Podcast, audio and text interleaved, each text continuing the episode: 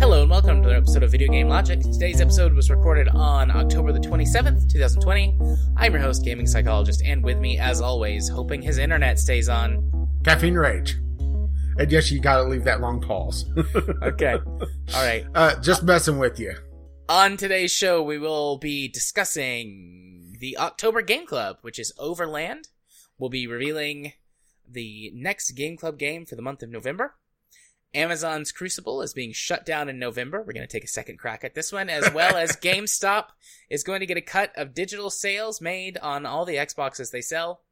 Netflix announces a live action Assassin's Creed series, and deleting Facebook also deletes your Oculus purchases. Timestamps will be in the show notes following the respective topics. Hello, Rage. Hello. We'll see if my internet actually stays up this time. It it just was frustrating last week. It went down for just long enough for us to basically say screw it. It's not going to come up anytime soon. I start uh, doing my post processing of the episode and look over and I see I have a connection. Damn it, right? Yeah. Although, Although, when- yeah, it was already pretty late at that point. It was what, like 30, 45 minutes? yeah.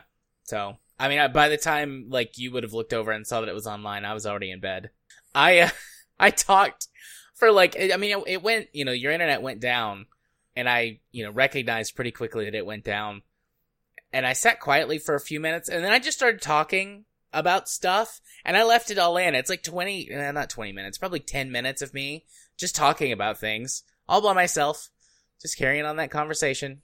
Yeah, see, So- I keep uh, Discord on my second monitor, so I saw it dropped pretty much right away. So I, I dropped pretty much mid sentence, expecting to uh, pick it back up, but eh. Yeah, you did drop mid sentence, and that's how I knew like something was wrong, and so I waited for the thirty seconds or whatever it is before Discord drops you out because you know after you've disconnected. I'm like, all right, but it was you, not me, for once. Yeah, I, can- know. I can put one tick mark on on your side of the board, while mine is like full.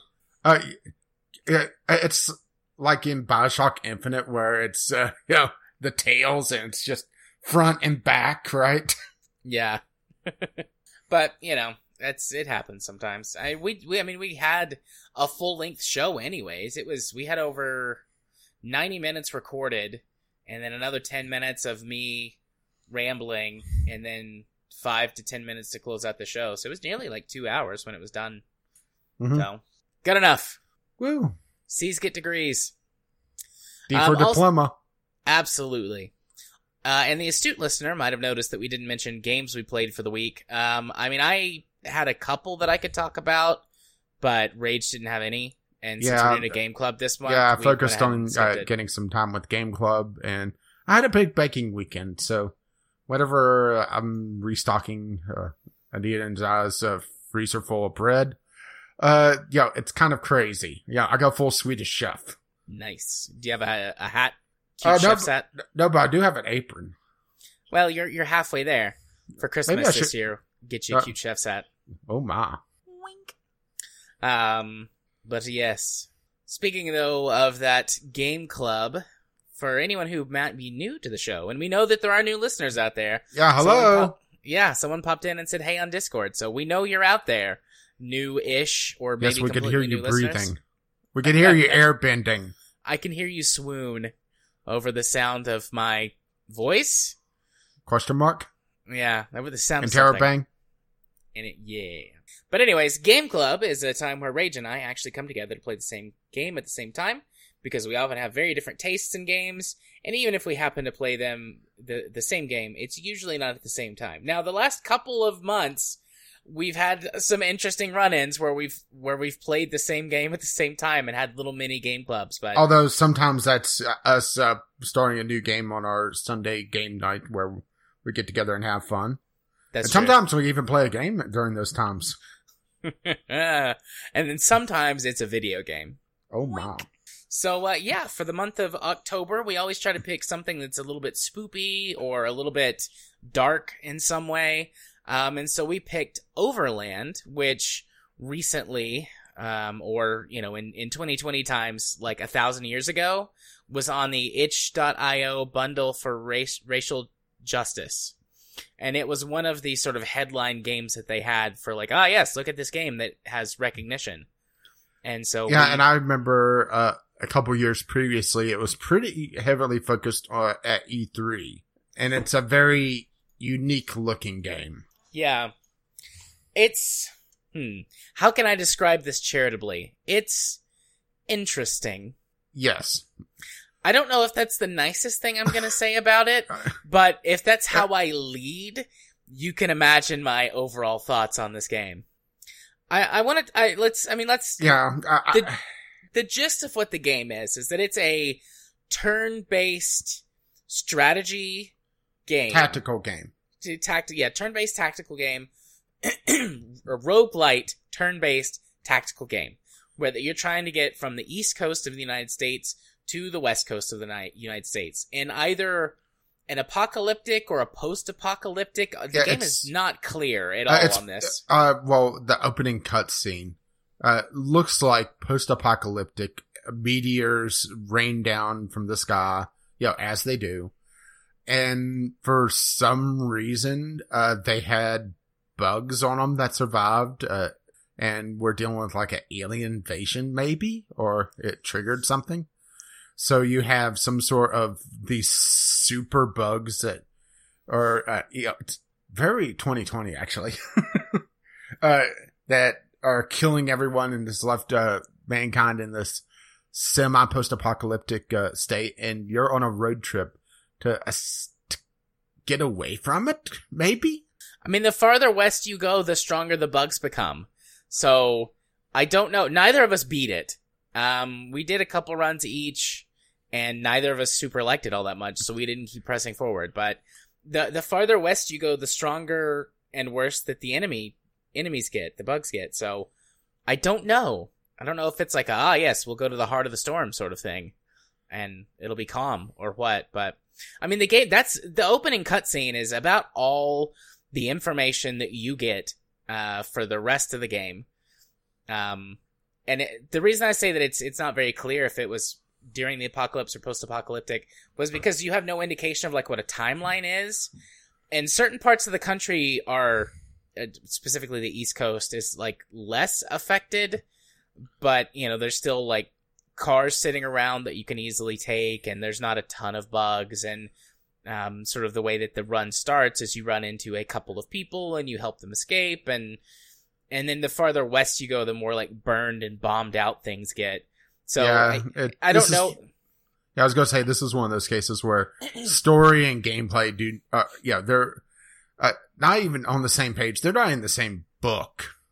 It's just it's just weird. I think what this game is trying to do is it's trying to use its minimalistic art style, which, you know, we can talk about in a minute.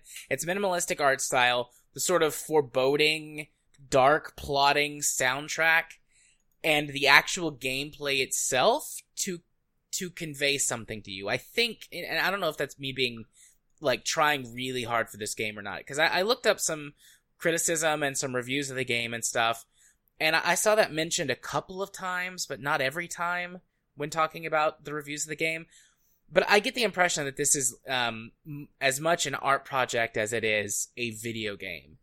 And I think they're trying to convey a sense of foreboding and dread through the themes of the game. And it it kind of falls flat on that. That's a really hard line to walk. Yeah, Because and yeah, games when that the do that. I was gonna say when the more artistic, uh, appreciative one of us uh, doesn't get it, that's not a good sign, is it? Yeah, games that do this well are like this War of Mine. Mhm. This War of Mine uses the gameplay mechanics and its setting and its art style and everything to make you feel like a shitty, horrible person, but it keeps you engaged. And that's the thing. This gives me like a bad feeling, but not like an, oh, I feel like this dark sense of foreboding. Like, eh, this is like really brutal and kind of unfair and it's not engaging and I don't like it very much, so I think I'm gonna quit. Like, I think they made an attempt, and I will give them credit for the attempt, even if I'm wrong. That's the way that I'm interpreting this, is that they made this attempt, but they didn't succeed at making the gameplay engaging to go along with it. And that's a very hard line to walk because video games generally are trying to be fun to keep you engaged and keep you playing with them. And a game that's not fun is really hard to make engaging so that you won't put it down. I think it's also just the overall limitation of literally everything. It feels very contrived, more so than. Uh, I think it's maybe it's just the fact that they. It feels like the designers played XCOM. It got a feel for the overall tactics system and tried to apply it to their game, but didn't get the idea of why XCOM is fun. Yeah. You know? Well, and the point of XCOM too is is like you're I mean you have objectives, but a lot of times the objective in XCOM winds up being kill all the enemies. And you cannot kill all the enemies in Overland because every time you kill an enemy, it triggers an alarm that makes another one spawn. Plus, the level has enemies that spawn at certain intervals, anyways. And Um, uh, weapons degrade very quickly. So Yeah, often you're trying to just run away and do things very quickly. And the thing is that the maps are so damn small that uh, it, it feels overly brutal to the fact that one misstep it, or not even misstep. Sometimes you're just screwed either way. It felt like where there's just no room for error, and that just wasn't fun. Yeah. At least in XCOM, uh, even if you make a mistake and you get in a disadvantageous uh, situation, you don't feel like you instantly lose. yeah. This feels, this feels like a stealth game, only they have no stealth elements in it whatsoever. Yeah. The, um, so the maps are incredibly, incredibly small. Like, Yeah, almost as small as uh, SimCity 2013. Hey, Hi-oh. Yeah, there's there. I mean, they they vary in size. There are certainly some smaller maps and some Yeah. air quotes larger maps, but they're all very tiny. The art, the art, the you know the artistic side of me wants to say, oh yes, this is part of this ongoing theme to try and make you feel dread and flip foreboding by working on your or working against your sense of, of space and, and claustrophobia. But from a game design perspective, it's bad game design. Everything is too crunched together. Things aren't visually distinctive enough a lot of the times because of the art style, which I do think overall is a good thing. This minimalistic art style that they have. It's, it's something that I've seen more of in the last few years, but it's still not something that's done regularly. So it's a unique enough art style. Um, and they use the simplistic lines and shapes to draw your attention to certain things on the scenes where you are close in with them um, th- because between every level you get a little bit where like they're all resting with the car, and we can talk about that more in a minute. But you can get a better look at at everybody and what's going on. Um, and the art style works really well for that. When you're playing and you're you know zoomed out because it's you know a, a tactics game, so you have to be pulled out to where you can see your people and the map. assuming it's not one of those damn dark levels. Oh my god. uh, but uh, yeah, so We'll get talk to about that. Yeah, but you know when when it's pulled out, it's really hard to see distinguish things, and some things are really obvious, like your car versus a building. But objects on the ground, sometimes it's hard to tell. Is that a book? Is that a med pack? Is that um just like a cardboard box or something that's part of the scenery and you can't actually interact with it. And so sometimes you waste your very limited movement to go check something out and it's like, oh, that was nothing. And and in the And early is game there, there is an undo button, but the thing is that some actions make it so that you cannot undo either. Right. And but in the, the, fact early that they put an undo button kind of tells you that they were having issues, huh? yeah, and in the early game, you know, it just not that big of a deal. It wastes a little bit of your time. In the later game, that will get you killed if it's if you do something that can't be undone. If you go to check something out and you're wrong about what it is, it could cost you the entire level. Um, because the the difficulty of this game is horrendously inconsistent and generally unfair. Because the whole game is randomized. Um, you get a random starting quote unquote party and a random starting vehicle and random starting items and then everything that you find throughout your adventure except for I looked some stuff up on the wiki from where I didn't get. There's like one final boss that's like not random, it's guaranteed. Um, you know, final boss. Yeah, I don't think you're supposed to kill it. You're just supposed to like escape from it. Um, and then there are is one other area that looks like is not randomized very much, but otherwise the rest of your adventure is random.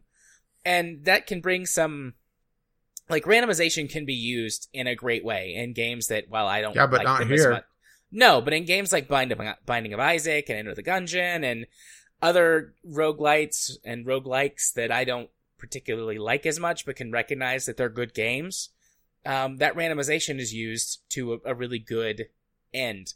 But in this, the game is already unfair enough with the fact that it's like you're actively discouraged from killing, actively have many, many things placed in your way in these teeny tiny claustrophobic environments, and you don't even know what you're going to have at the start of every run. Like you can get, um, like there's, there's pet, or well, pets, there's dogs, um, that you can get or have. Um, I, I did two runs. Um, I played the game for about three hours. I did two runs and then like messed around with it a little bit. Um, I didn't get a dog in either run. I didn't find one. Um, I didn't find very many random survivors. um, I had three that that I got. I got three survivors both times and like the starting thing. So I don't know if that's supposed to happen. Did you get three survivors both times? Yeah, uh, it seems like uh, on the first stop, there's always a, another survivor that you could get. So you pretty quickly get uh, uh, your second and third survivors, and then it, then the randomization really kicks in. Yeah. Uh, yeah, I do want to talk about mine whenever you're done because there I, I did play a bit differently. So I got I got uh, three survivors both times on my first run really quickly, or uh, on both of my runs really quickly. Um, and then on that first run, I only ever encountered one other survivor, and they were hostile, so I had to kill them. I mean, I guess I could have ran away, but I killed them. Um, they had gas and an axe, so I killed them for their gas and their axe after they attacked me because I was going to try and recruit them and get a bigger car. Um, that didn't work out. And then I didn't meet any other survivors. I didn't have any trading camps spawn.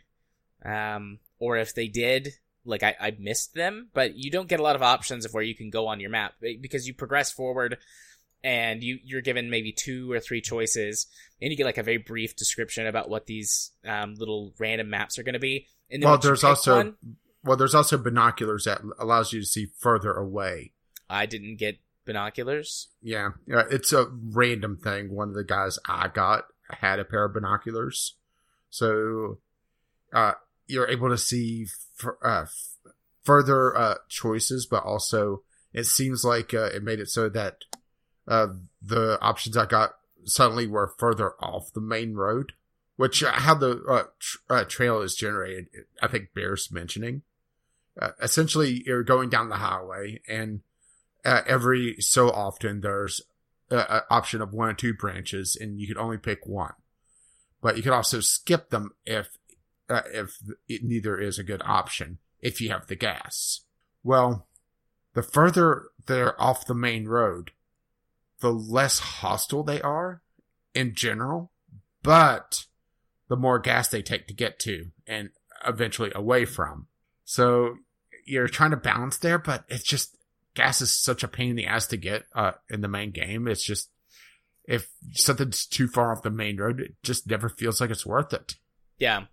Especially whenever cars have abysmal uh, uh, miles per gallon. I don't know what they're running in these ga- in these cars, but damn, right? Yeah.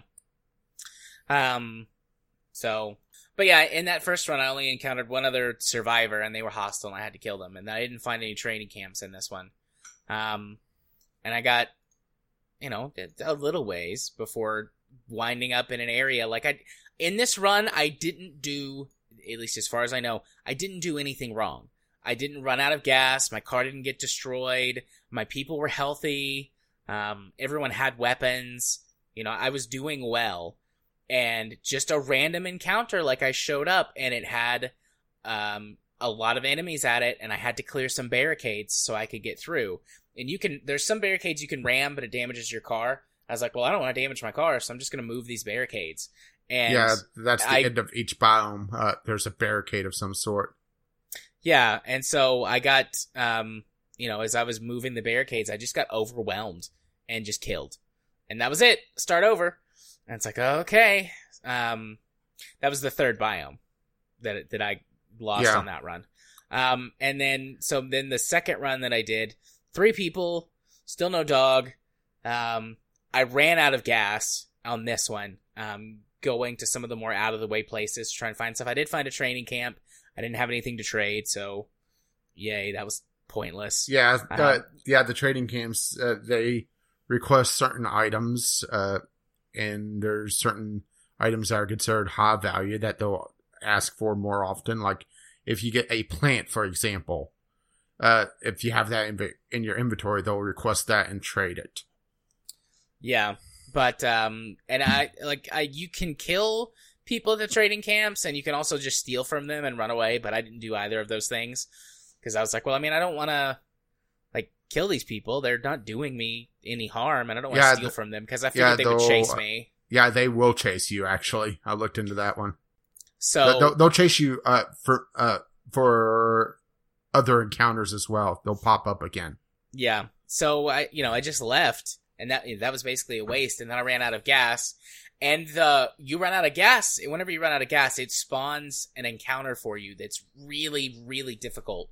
Where you have to, and this is run out of gas or uh, lose your uh, lose your car. It'll spawn a really difficult encounter for you where you can try to get gas or get a new car or whatever.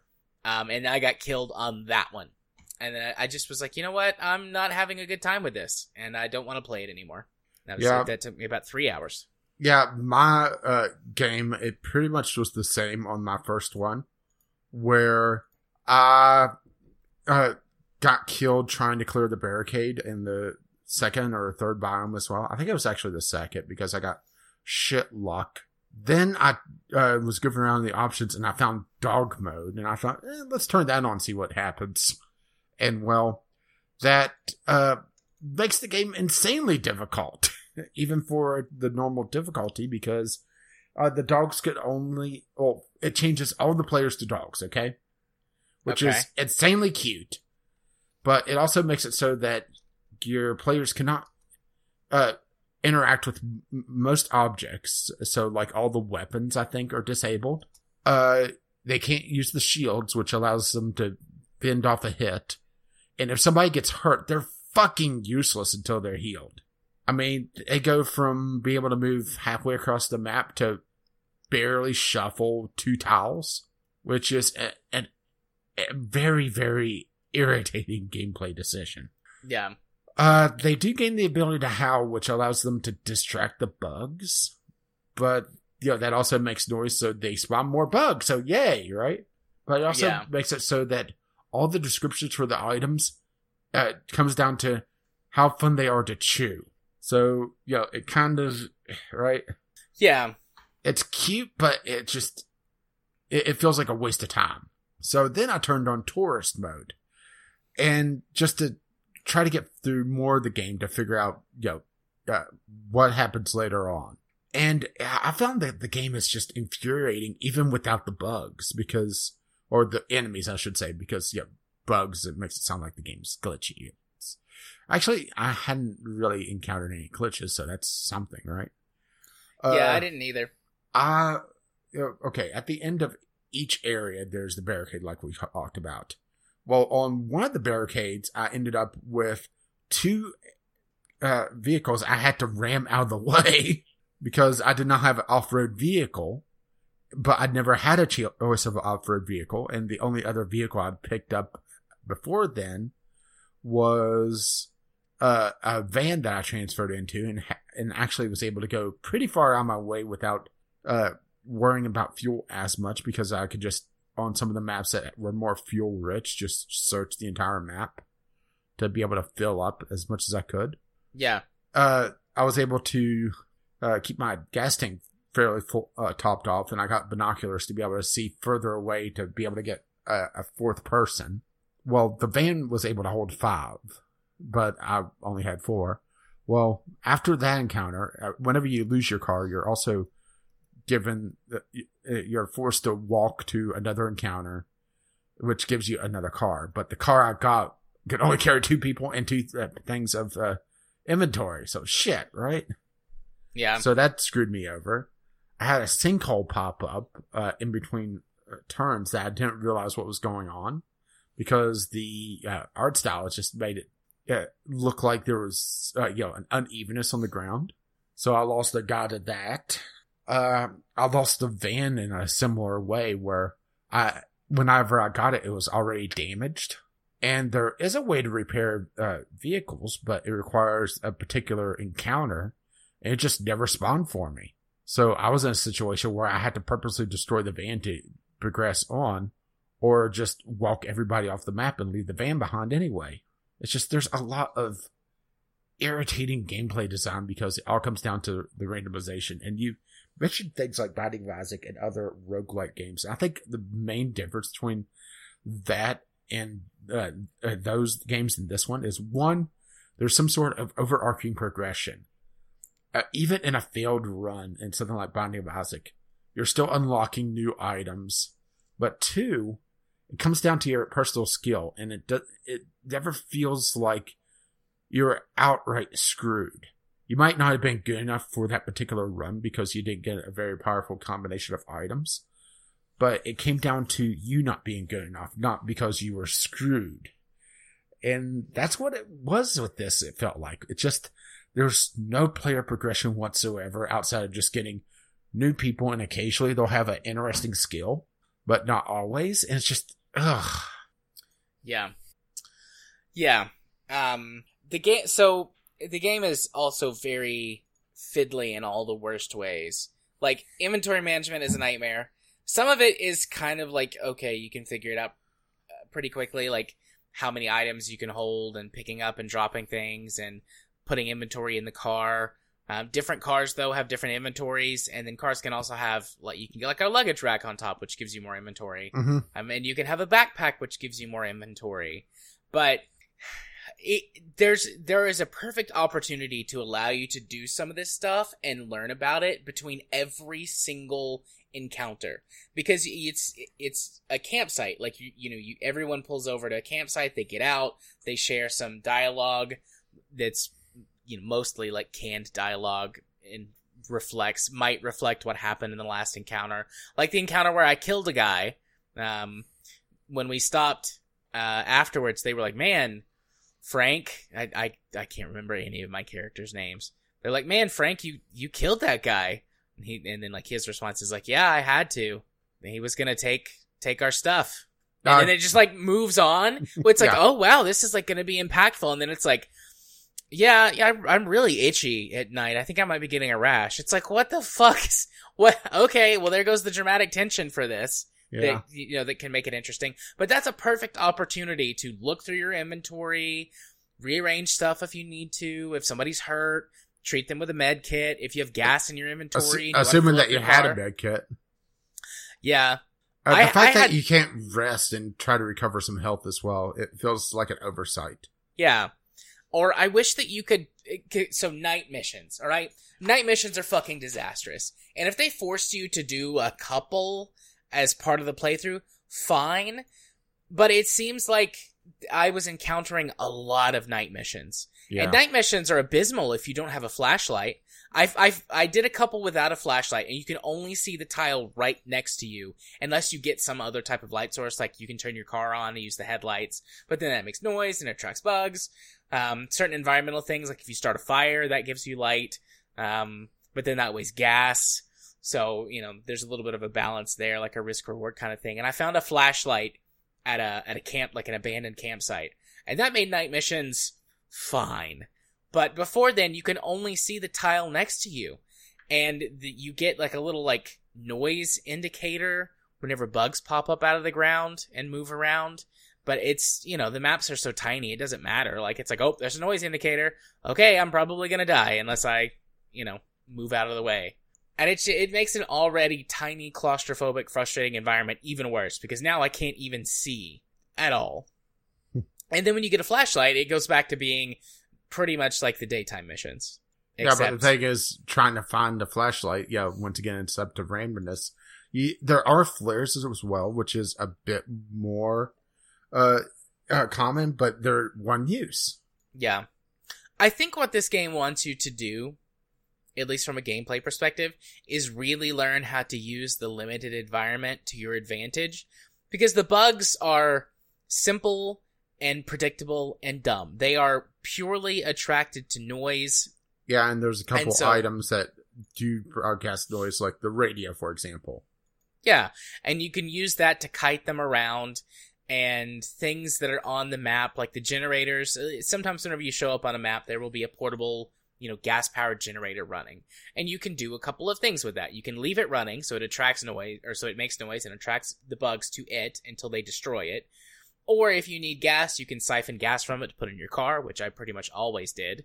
Um, or you can light it on fire to make like a bomb or a trap. So if you kite one of the larger bugs into it and blow it up and kill them, great. But then also you just made a bunch of noise and you're going to attract more bugs. So it's like, you know, that's interesting. But also, I don't know why you'd ever do anything except use it as a decoy or take gas from it. But anyways, you know, stuff like that. And there's other environmental things. Some of the levels are on fire, and like I said, you can start your own fires with either Molotov cocktails or just by dumping gas out on the ground and lighting it on fire if you've got an item that where you can do that.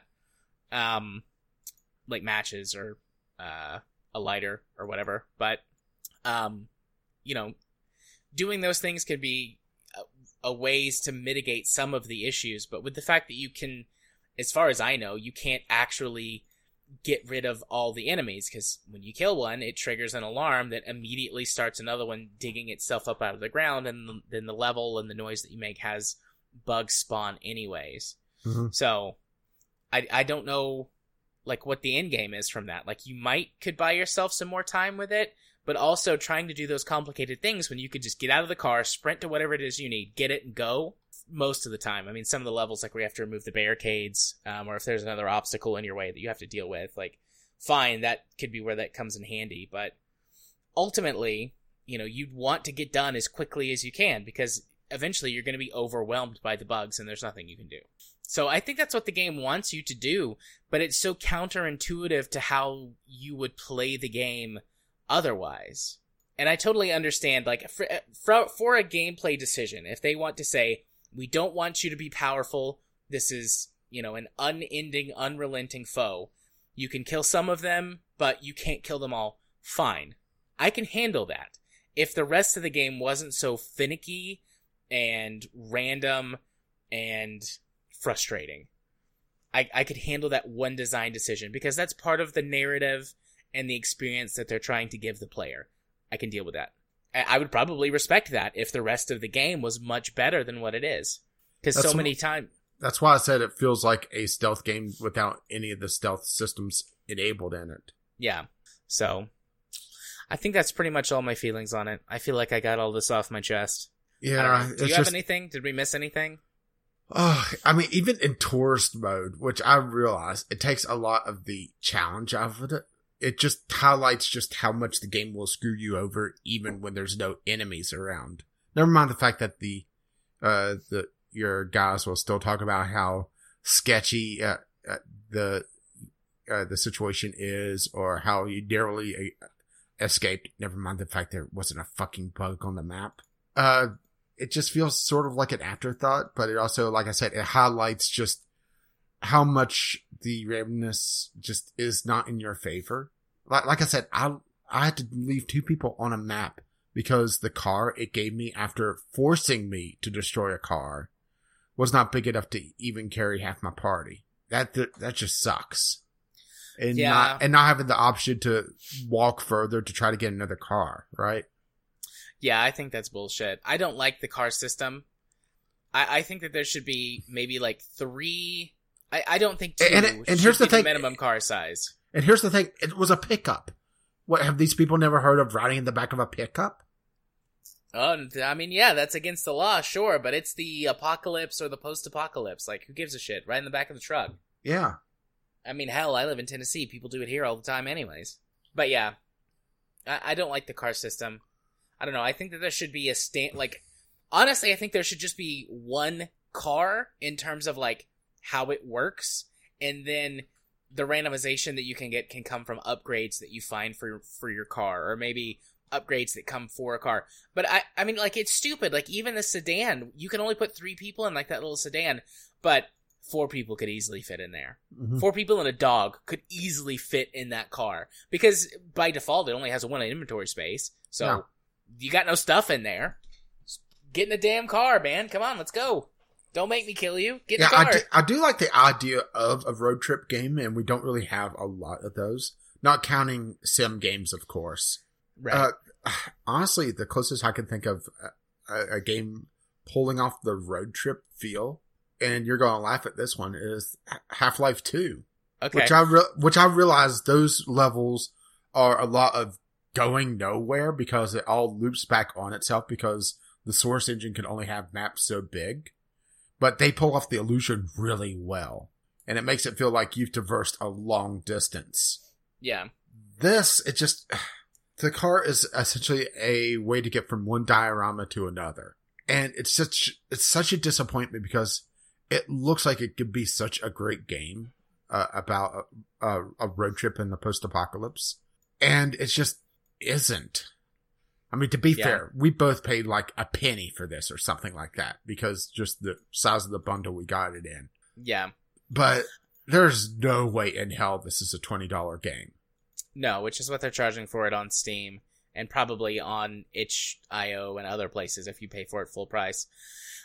The game, I, the game has some merits. I didn't like, you know, I, I'm I'm ragging on it pretty hard because I think you know it's artistic and and is in a way that I can criticize it. I mean, graphically, it is really nice looking. But I mean, it's it, it tried to do something and it failed, and I'm gonna give it credit for trying. In my in my opinion, that makes it better than a lot of the trash that gets peddled by the AAA industry these days because it, at least it tried. And you know, it failed, but it gets credit for trying, and it's a unique enough experience that if you're ev- ever able to play this, maybe pick it up as part of a bundle or play it on Game Pass or you know some other type of potential future gaming subscription. Um, or even if you can get it for a couple of bucks somewhere. Like, it's an interesting enough experience, and who knows, maybe all these things will click with you. Mhm. But it's not, in my opinion, it's not worth 20 bucks. It's not worth 10 bucks, maybe 5 bucks if you've listened to everything that we've said, and you know what, and you're like, you know what, you guys are fucking morons, that sounds great. More power to you. yeah, which to be fair, we are fucking morons, but that's beside the point. right? But you know, more power to you to play if you think you'll enjoy it. You know, but I just don't think that this is a twenty dollar game. So yeah, which here's the thing is that this developer does have uh, some really good games, and they have some very unique games. This is the same developer that did Night in the Woods. Uh, they are also the one that uh, that's uh, in development of Chicory, A Colorful Tale, which is one I talked about uh, earlier this year during one of the game fests. Uh, that's the uh, Zelda like where you're uh, uh, essentially coloring in this world that's lost all its color. And I'm just looking at their lineup, and this just feels like the weak one in their lineup. yeah, but still, credit where credit credit's due. It tried. Yeah, It tried to do something interesting, and I'll give it that.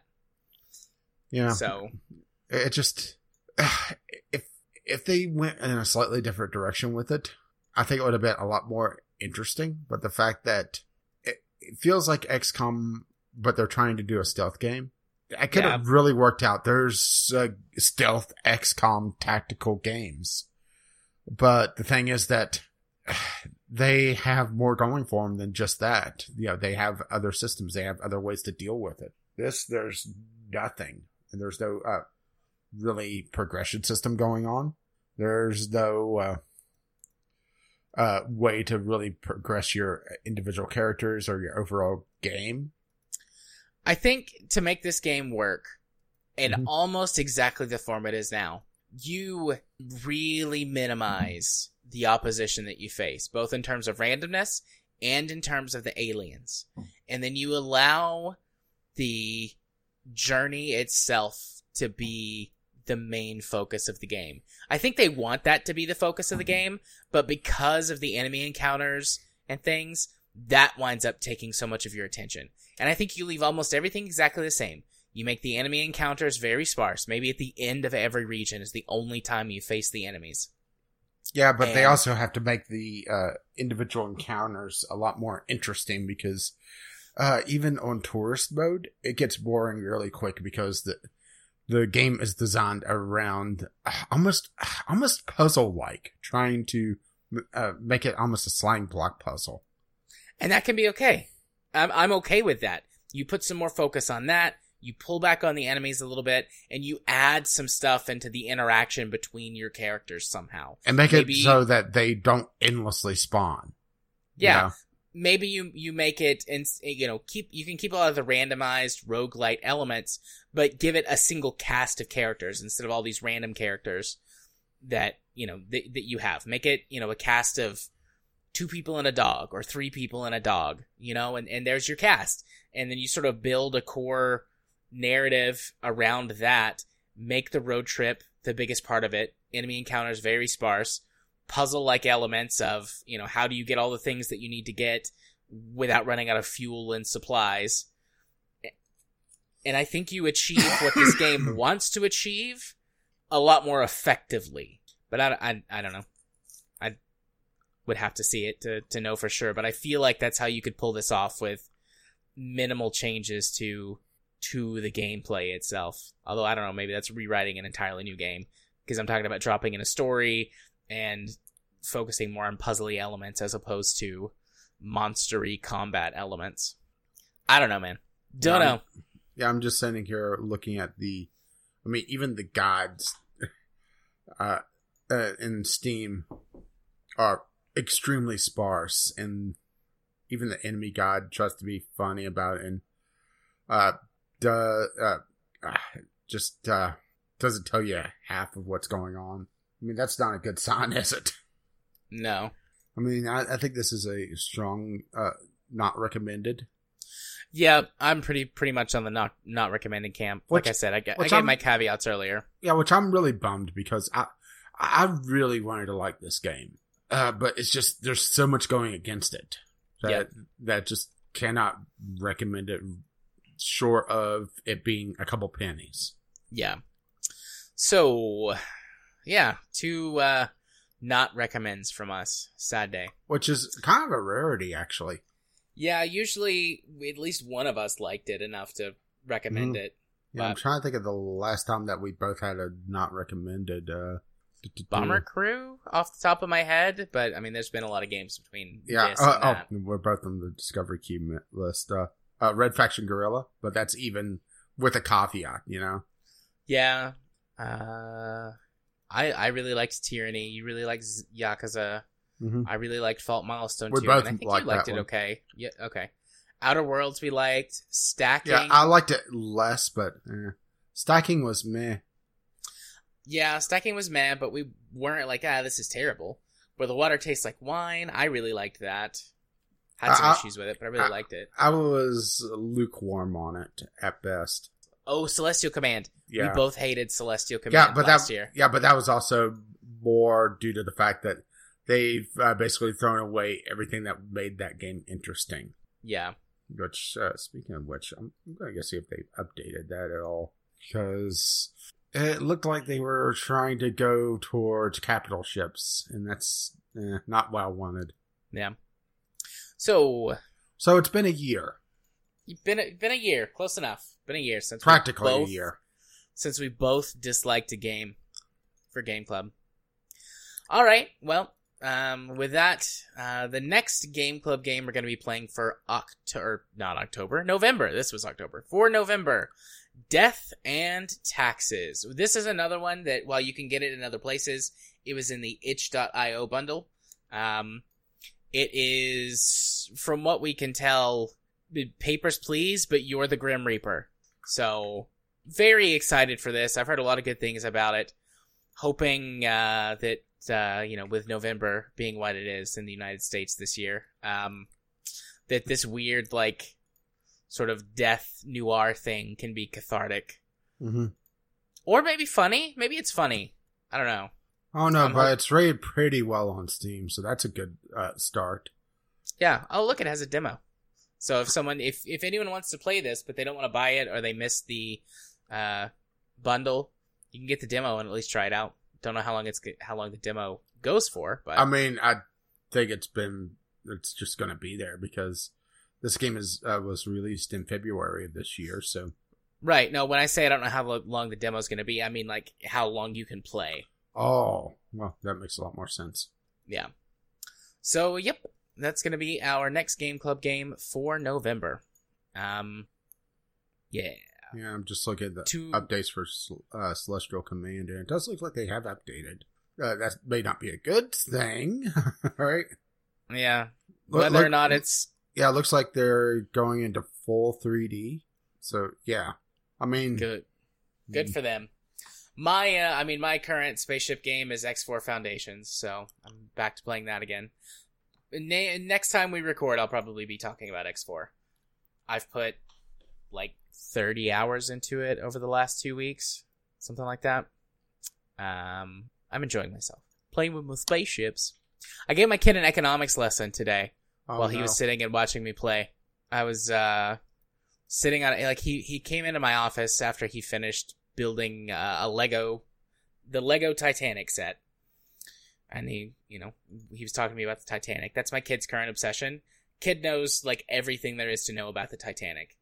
It's crazy. Like statistics about how long and how tall it was, how fast it was, how many people died, how quickly it sank, a whole bunch of theories about why it sank. Some of them Well, it's you know, bullshit that Leonardo DiCaprio died. right? he's been singing. You, you you know you make that joke, but he's been watching and the um what is it? My heart will go on. Yeah. He's he's watched that on YouTube a few times, and he sings the song because it you know to him it's the Titanic song. Yeah. So, but he's so he. I, Uh, so you have a little Celine Dion. co- Yeah, I mean, hey, if he wants to make singing his career and he's as good as Celine Dion, more power to you, kid. Well, Be a rich obviously, you did- celebrity. obviously, Give me he some did get money. it from you. No, no. Honestly, he didn't get it from Katie either. So, Oh, a mutation. Got it. yeah. I mean, she can sing better than me, but she's not a good singer. That's a low bar, though. It's very true. Um, but anyway, so he comes in, and, you know, talking to me about the Titanic, and he's like, "Oh, you're playing the spaceship game again." I'm like, "Yep." So what are you doing? Oh, I'm standing on my station I just built, trying to figure out the regional pricing so that I can just set this up as a trading station. And he looked at me for a second, deer in headlights, and then he goes, "Can you explain that to me?"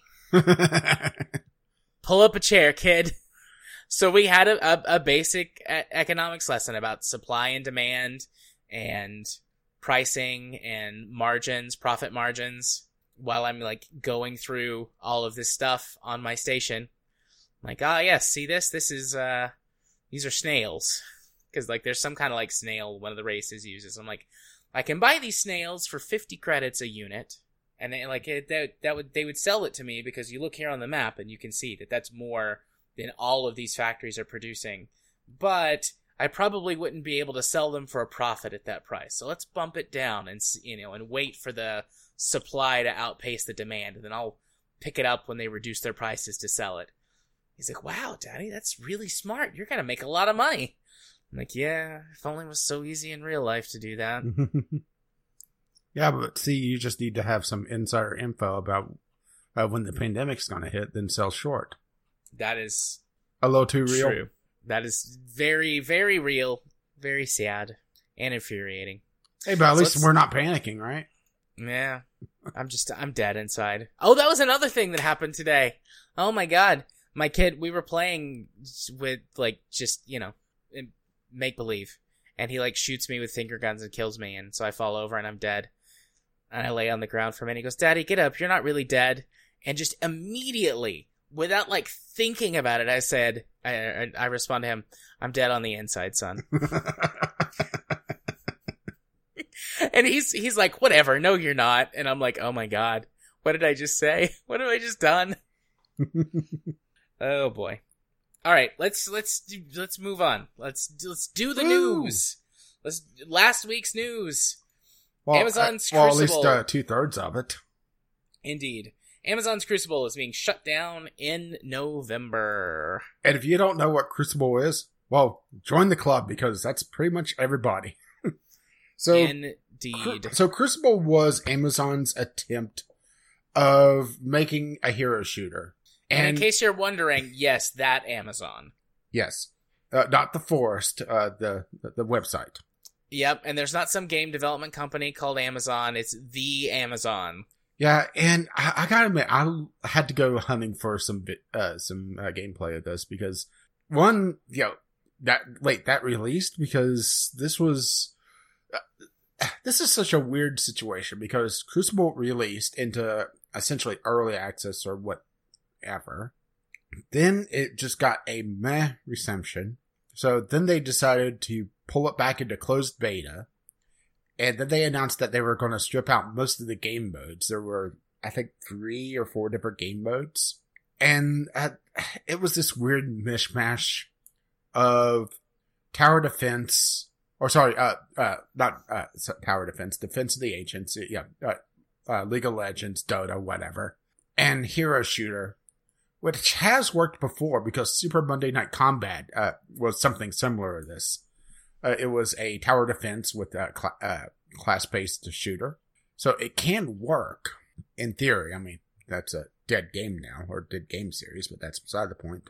Uh, but it was very bland. The maps were not very interesting uh, from everything I've read.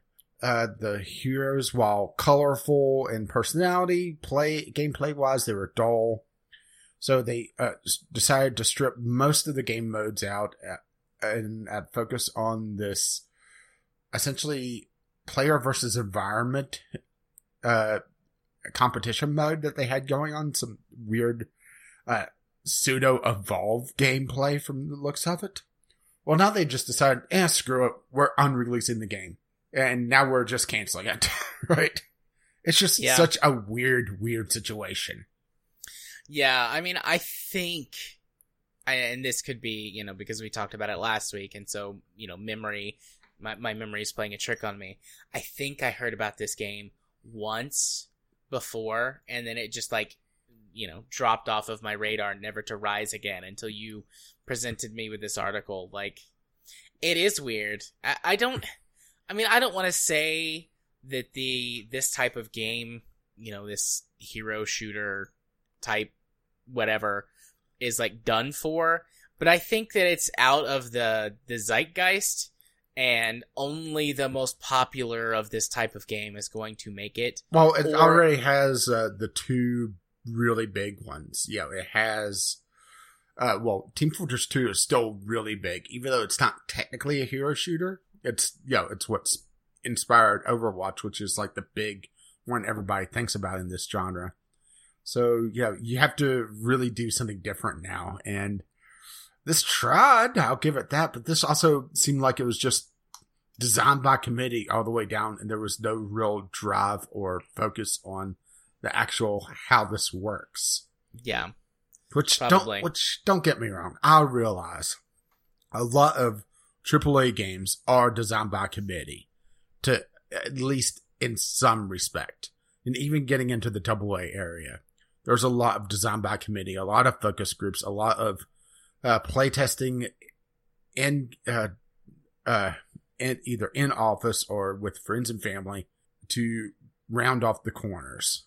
But this just feels like it was done all the way down to uh, to the idea of okay, well, Overwatch is really big. Let's make a hero shooter and try to dethrone Overwatch, and that's not going to work. The way you dethrone a game isn't to make the game only slightly different. It's to do something interesting enough with it that it pushes it off. And as much as I dislike the most of the genre, just look at the situation with PUBG and Fortnite. Fortnite has its building system. It has a lot of the pop culture references, which gets uh, the younger generation interested in it. It has a lot of crossovers that PUBG does, uh, just does not have.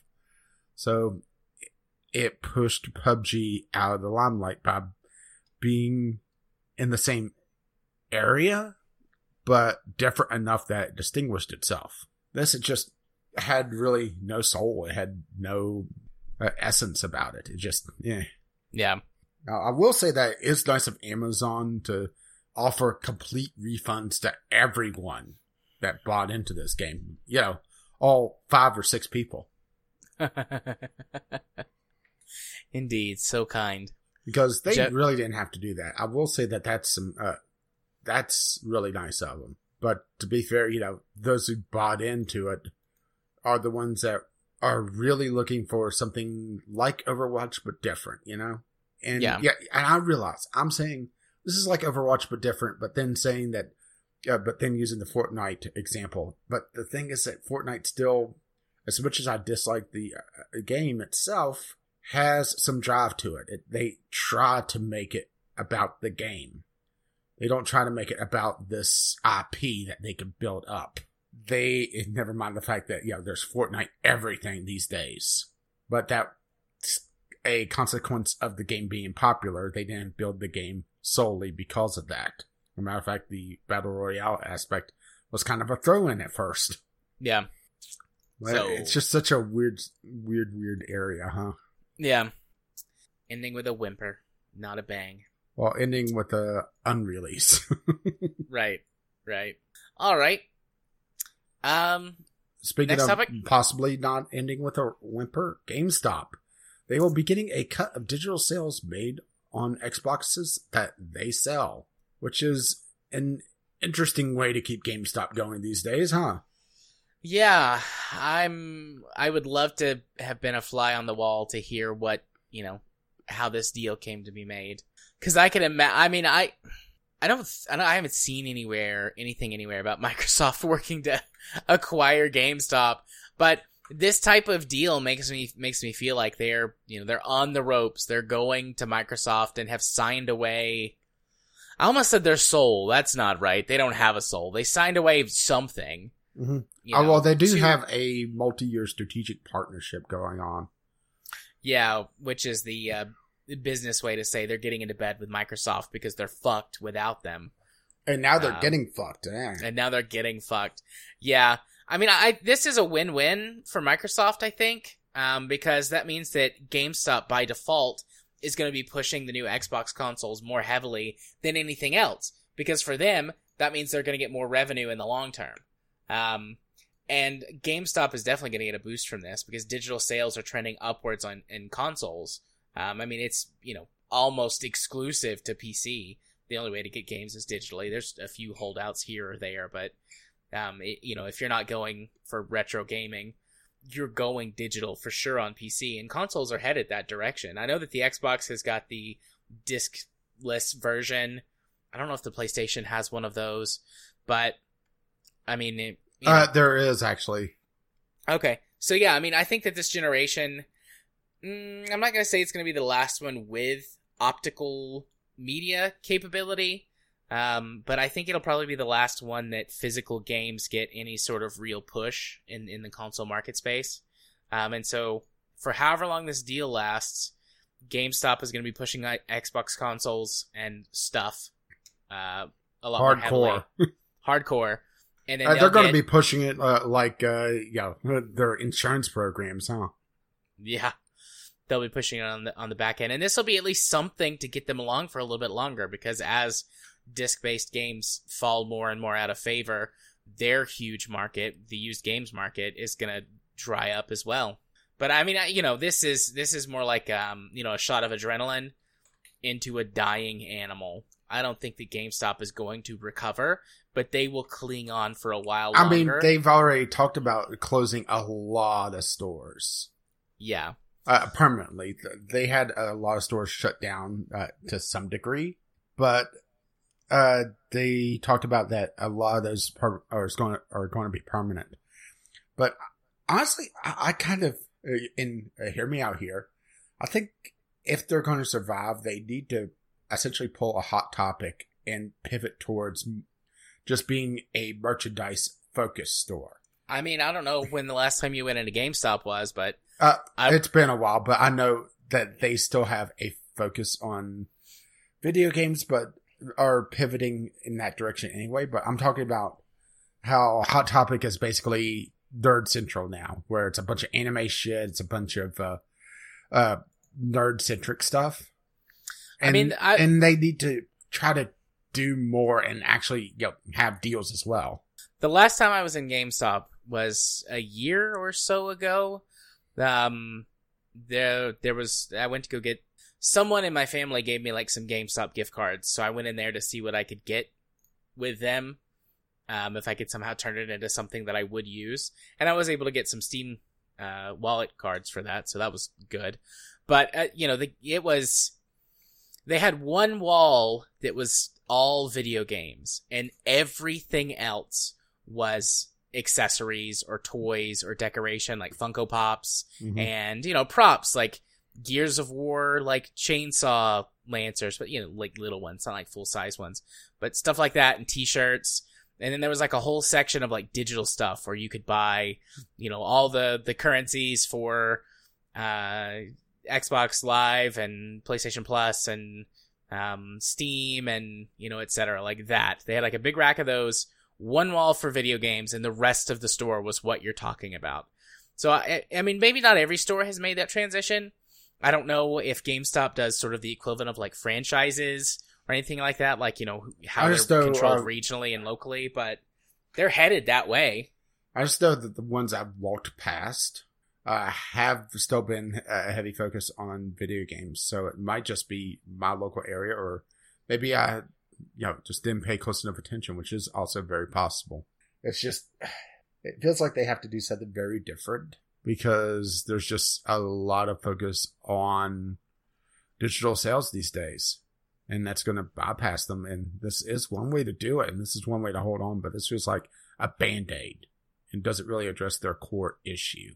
Yeah, And that's why I went to the hot topic uh, situation where it used to be essentially the dark goth store, and now it's the nerd store. Matter of fact, if Yeah. you go to their website, it's uh, so much anime stuff right now. Yeah. I I really never darkened the doors of Hot Topic, anyways. Uh, Anita I- was really big on Hot Topic when they were uh, uh, all goth. Uh, she she was a goth kid or, or emo kid. Sorry. on Hot Topics on on hottopic.com like their banner page is anime zing style face masks. Mhm. Cool. Star Wars stuff, Mandalorian. New season of Mandalorian premieres I think Friday. They have. Uh, this should this should tell you. Uh, trending now. Clue, the Office edition, right? Wait, where is that? Uh, on trending now towards the bottom of the page. Uh oh. yep. I'm not joking. They have a bunch of people wearing their clothes at the bottom. hmm Good for them. Good for those people. But they were able to keep up with the times and pivoted, even though they probably lost a good chunk of their uh, old clientele. They found a new one. Yeah. Well, I mean with most things that are, you know, trendy, Mhm. uh you that demographic is not sustainable forever Tell, You know, that, tell that to GameStop. right and anything that's trendy that lasts long enough to be sustainable for forever is no longer trendy it's a, a genuine lasting part of the culture but yeah i mean if gamestop is able to pivot in some way or is maybe bought out by someone who pivots them in some way like good for all of the normal people who work there who you know make depend on that to make at least a part of their living i mean this is you know 21st century america we're talking about here if you work at GameStop, even if you're like a store manager, you probably don't make enough to live off of that income. Mhm. But, you know, for good for the people who won't lose their jobs. Fuck the company though. GameStop is a shitty company. Whoever their parent company is is probably shitty too. Who owns GameStop? Parent company Barnes and Noble. Is Barnes and Noble shitty? Probably. They're probably shitty. Just because they're a, a Uh, Neostar Retail Group. is that who is owns is that the next level up? Yeah, I think so. Well, I mean, just to fuck them, whoever they are. I, am sorry. I went over to the GameStop uh, uh, Wikipedia entry. So Barnes and Noble booksellers, uh, 1999 to 2004. GameStop's successful years. Sick burn. oh, I mean, just wow, right? Yeah, Formerly Babbage's. I really enjoyed Babbage's the few times I went in there, but never been to Babbage's. Uh, they were more computer centric. Gotcha. Anyways, interesting that GameStop has jumped into bed with Microsoft on this one. Probably a mutually beneficial decision, but I don't. I mean, I don't think this is going to save GameStop. It might buy them the time they need to figure out how to save themselves, or for someone else to come save them. But I don't think this alone is going to do it. Oh, it looks like that was their former. Sorry, I'll take What- that back. I have actually no idea who the uh, uh, current is now. and Then Now listen to me, universe, God, whatever. Make me right about this prediction and wrong about the prediction from earlier when I was talking about the election. Okay? Thank you. No one's out there listening to me. We're all fucked. Uh, I'm sorry. I went over to GameStop.com uh, about GameStop, and there's one guy. It looks like he's outgrown his hair, and he's and he's just grown up past it, Mm-hmm. and it just amuses me far too much. Nice. And it makes it look like he has horns, actually. Ooh, nice. Actually, no, that could look awful. Um, all right. Well, fuck GameStop and all their parent companies. Uh, next on the docket, Netflix announces a live-action Assassin's Creed series. Yeah, this I am one. very uh, this positive one's on more this for news. you because I gotta admit, I, I don't really care that much about Assassin's Creed.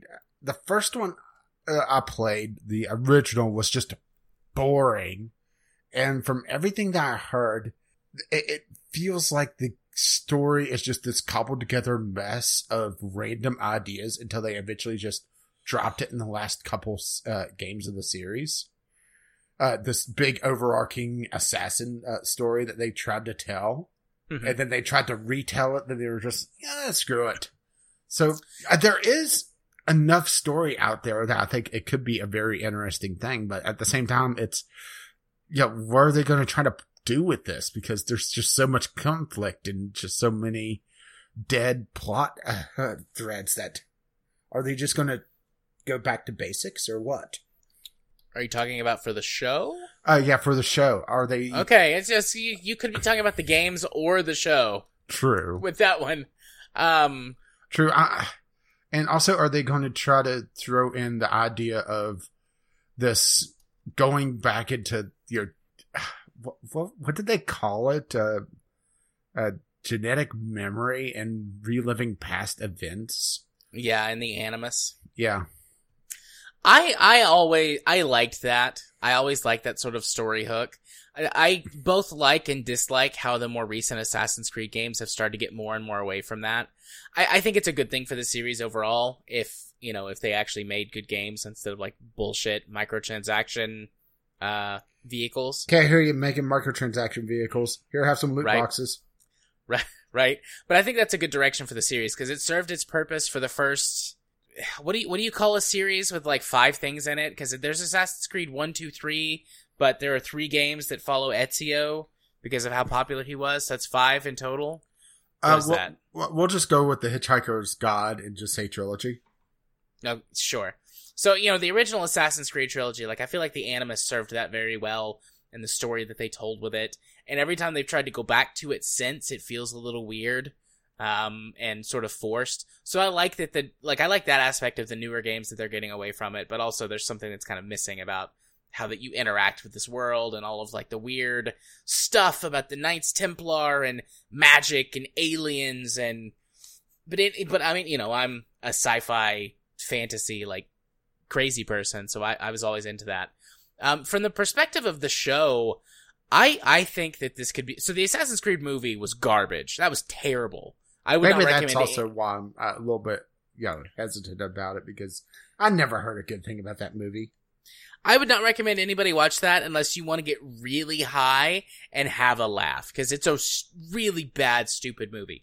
But Netflix makes really good original content that has name power, you know, like name brand to it. And in the, they've proven themselves to be able to make a video game, video game related content. Now, because with the Witcher series that they made, there is an argument to be made that The Witcher, uh, a lot of what they based off of was more the books, but I think, especially in America, more people come to The Witcher thinking of it as a video game series as opposed to a book series. And that's the way that I approach it is it is as a video game series and certainly the visuals borrow extremely heavily from the games.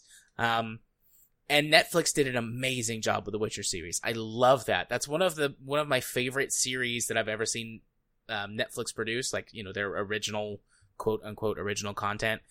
I've watched. I mean, I've watched a, a lot of Netflix stuff. So you know, in my sort of recommend list, like it's very high up there on like the, the Netflix made content. And as far as like video game based and related content goes, the Witcher series is also extremely high up on on the series or on the recommendation list. And so I think that if they're given the leeway to make it good instead of being forced into some bullshit by studio contracts or whatever, which I think Netflix has the clout to say like, no, we're gonna do this our way. If yeah, really but they, wanted to, yeah, but they've also made some really shitty anime uh, adaptations uh, in real in live action. I mean, the uh shoot, now I'm, uh, I think it was the Bleach one. Uh, it was just hilariously bad. I mean, that's you know fair, but I think that Netflix has, has no, proven no, themselves uh, to be able no, to make this Full kind of content. Alchemist. Sorry. But I mean, they they've done a good enough job with their own, you know, uh, the, their Netflix productions, really, regardless of whether they're completely original or based on something. Like overall, I think their track record is more positive than negative. And with their, you know, their recent experience with the Witcher series, I'm excited for this. I think that this is has got a chance to be good. So, I mean, you know, it could be shit, and that's fine. Like, you know, they would that would still be make them pretty even on video game based properties um, with The Witcher being a success and if this is a failure. But I overall, I think Netflix's record is is more positive than negative. So I'm I'm looking forward to it. Whenever you know we get more information, it'll be probably a year or two before it's released, depending on what stage it is in production. Because it was like a it's it's like a 10 second teaser trailer that's like a combination of the the uh, Assassin's Creed logo then turning into the Netflix logo and that's like all we get from it as like a tease. So, you know, at at best a year out, Mhm. possibly two, because I think the Witcher series was two years out when and they did a similar sort of tease and release on the Witcher series, and it, I think it was two years before it released. So, you know, we're looking at late 2021 to probably mid 2022. Oh, you're assuming we're actually going to get that, that far. That's true if we don't all die between the covids and just the general apocalypse. Like Mm-hmm. if we make it, but Yeah, I'm just I'm flipping through Netflix right now to see what there is, and uh, surprise to surprise, uh, Netflix is offering me a lot of uh, cooking shows. makes sense for you. Uh, but then they suggest uh, the Great American Bible Challenge. Mm, not not quite on point. Yeah, yeah, but the hilarious thing is it's actually hosted by Jeff Foxworthy. So hey, we found out uh, he's not smarter than a fifth grader, and now he's taking on the Bible. And no, I'm not joking. What you mean the smarter than a fifth grader show that he did? Yeah, no, this no, that's this is his new show or newer show, I guess. I'm not sure if this is still being produced. It's just wow, right? And it's on Netflix. Yeah. I met Jeff Foxworthy once. I was at a, a conference that I went to when I was in college. He was one of their um, keynote speakers. And I, I met him and I talked to him for a couple of minutes. I mean, he was, you know, nice enough in person in that interaction, but, you know, Mm-hmm. no idea how he actually is like in real life because he was, you know, at a convention Yeah. and he was talking to people and sort of in, in the mood. But he, he was polite to me then. And I always thought Jeff Foxworthy was funny. Mm-hmm. Yeah, but he's also very one note. Yeah. A lot of comedians are though. They've got their shtick, and if Yeah. you like their shtick, they're they're great for you. And if you don't, then they're not. I guess his uh, stick is uh, a little wears a little thin, a, a lot quicker with me. Yeah. Uh, do, do, do, where? What is it? Bunt, bunt. No. What did you say it was called? Uh, hang on. Let me bring it up again because, uh, uh, the American Bible Challenge. I was just seeing if there was anything else that popped up, uh, that was similar to this that was offering me since, you know, you were talking about what you were being offered. Oh, August twenty third, two thousand twelve is when it aired. It ran for three seasons, Well, they have two on here. so it went to two thousand fourteen. Huh. I mean, you know, good good for Jeff Foxworthy, I guess. Anyways, how did we what? How did we wind up here? Uh, that's my fault. Assassin's Creed, Netflix, Jeff Foxworthy. I mean, you know, there's there's some kind of sense to that. All right, let's let's move on to our final news topic of the night. Um, deleting Facebook also deletes your Oculus purchases, and this is part of an ongoing issue have we brought this up before? I know that you and I have talked about it. Jim put some stuff in Discord and sent some stuff to me a few weeks ago. Um, Basically, we- uh, Facebook is taking Oculus and making it shit yep. uh, by coupling uh, real Facebook accounts with your your ability to use the Oculus hardware in general. Uh, to the point that even old Oculus stuff will require a Facebook login, and if you don't uh, create one and uh, link to your Oculus account or however it's set up, I think your Oculus uh, logins uh, has to have a Facebook uh, account linked to with it in order to even use it uh, past uh, into 2021. And if you don't, uh, they don't guarantee that everything will work, which is shit to begin with. And now uh, they discontinued everything except the Oculus Quest 2, which is released. I, I think it's released now, right? I know I've seen some uh, people playing with it, but that doesn't mean much. Yeah, I've seen it on some people that I'm sub to on YouTube talk about it, but I don't know. Uh, it released October 13th. Okay, so it's been out two two ish weeks. Actually, Yeah. exactly two weeks. From Yeah, today. and you have to have a Facebook account in order to uh, be able to use it. So you're, you know, generating that sweet, sweet uh, data for 'em. And oh, and the, there has been a jailbreak of the Oculus Quest 2. I'm not sure how uh, well it works right now, but trying to uncouple all the DRM from it so that it could be a just a standard VR headset. Which uh, good luck with them, right? yeah, but this is kind of the latest thing. And there's, I've seen some people defending this saying, well, of course, because if you delete your Google account, uh, it will, uh, yeah, you'll lose all your purchases there. But, you know, this isn't like, you know, you bought a phone and then later on, Samsung said, oh, well, eh, we're going to partner with Google now and we're- selling, uh, our uh, hardware uh, capabilities to Google and now you must use Google stuff. You're buying into the uh, into it already, so it's not exactly a one to one thing here. It's not exactly apples and apples, and it's just there's just so much going against the Oculus these days with uh, how Facebook has been handling them that I, I I'm starting to think that they're going to turn off a lot of people. yeah. I had thought about buying um the Oculus Quest. I thought about buying an older, some of the older Oculus headsets as well. Actually, that's something that I haven't l- looked up clear clarification on. How much is this affecting older Oculus? Is it all always tied into an account Uh, for all from, Oculus from stuff? what I understand is that uh, the older Oculus hardware, uh, Oculus hardware, uh, past a certain date in uh, next year, uh, if you do not have a Facebook login tied to it, uh, you're going to have diminished usability on some games, and they do not guarantee that everything will work because of it. okay. So I think of it as basically, I guess a good way to uh, uh, put it would be like if you were buying games through like GOG, and then uh, they got bought out by Steam and and uh, transferred everything to Steam, but you still wanted to use GOG. Uh, they might say, well, uh, everything's uh, not going to be guaranteed to work. You know, we might s- uh, have some games switch to Steam's uh, matchmaking uh, uh, stuff.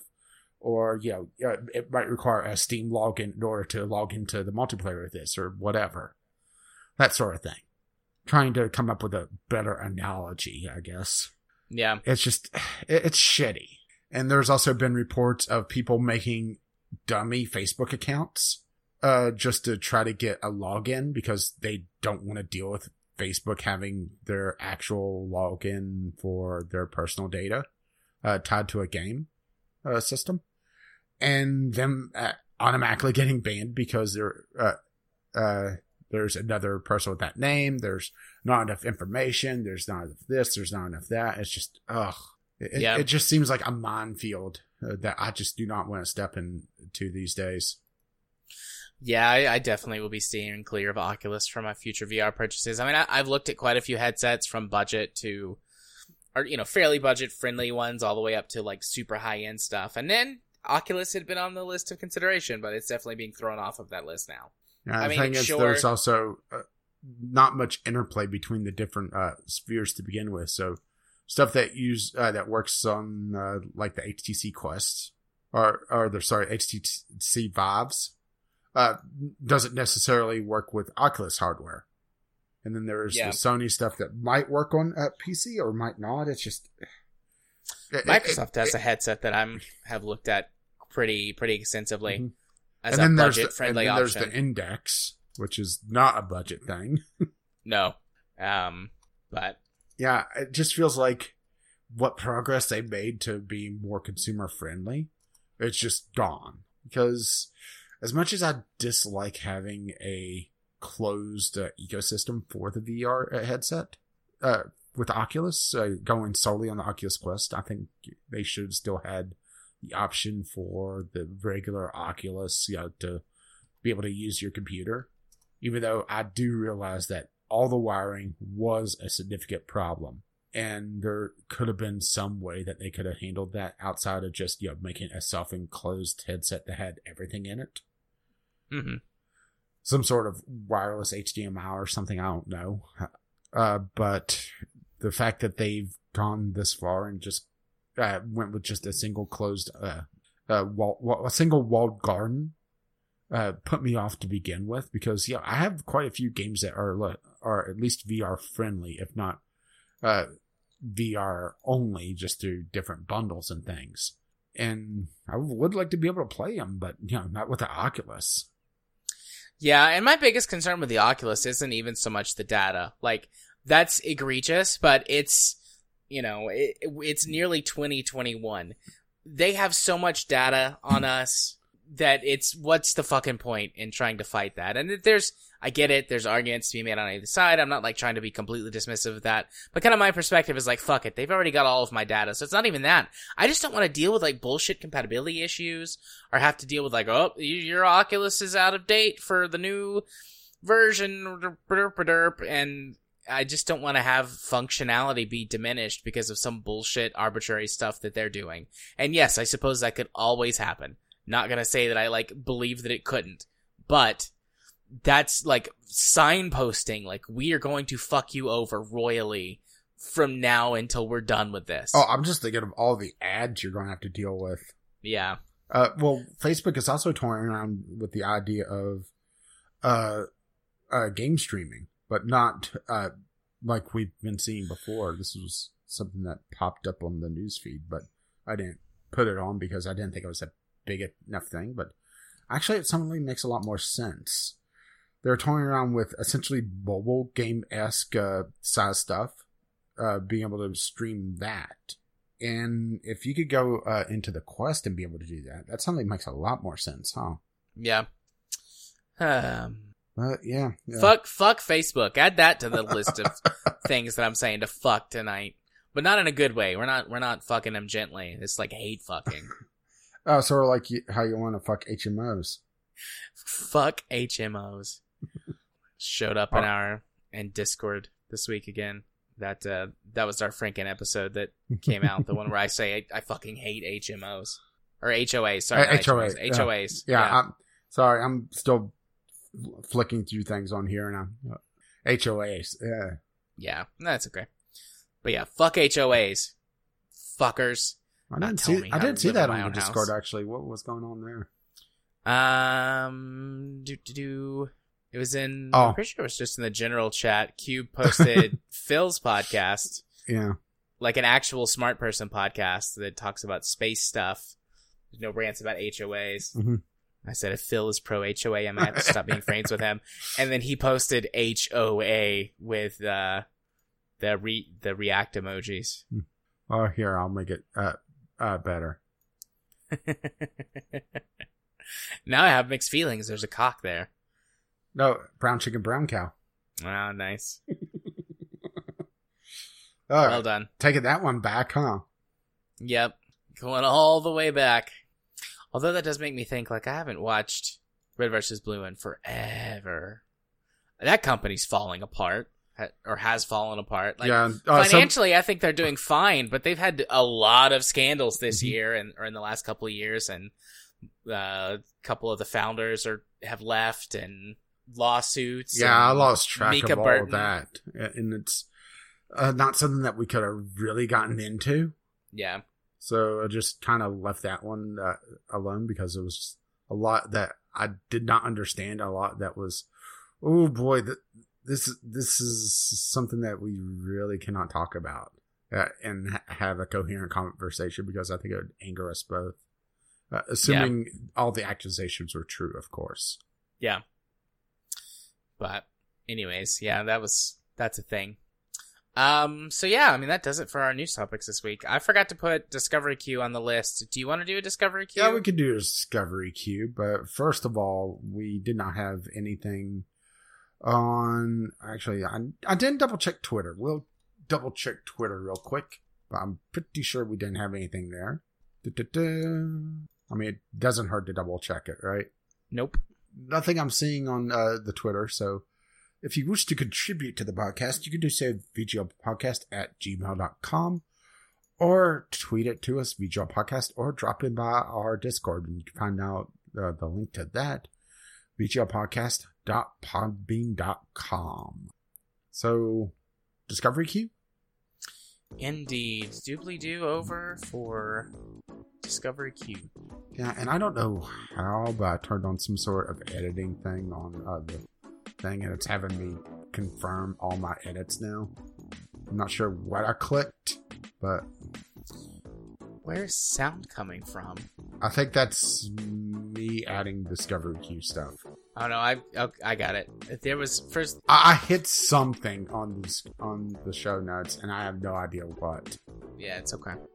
Okay, hang on. I- So- I, I, I copied and pasted, or sorry, I reset, reloaded, and it looks like it may have stopped. So, uh, my first one is In Silence, uh, a multiplayer horror game uh, that's uh, uh, uh, it, it reminds me a bit of the uh, versus mode from Left 4 Dead. Uh, it's up to seven players, where one person is a monster and the other two, uh, two to six play as survivors trying to escape uh, or hunt the monster. So it's interesting looking. It's not something I would want to play, but uh, oh, asymmetrical uh, gameplay is always very interesting. So, and some of the screenshots are rather gruesome looking. Looks like it's Yeah. the first game, at least on Steam.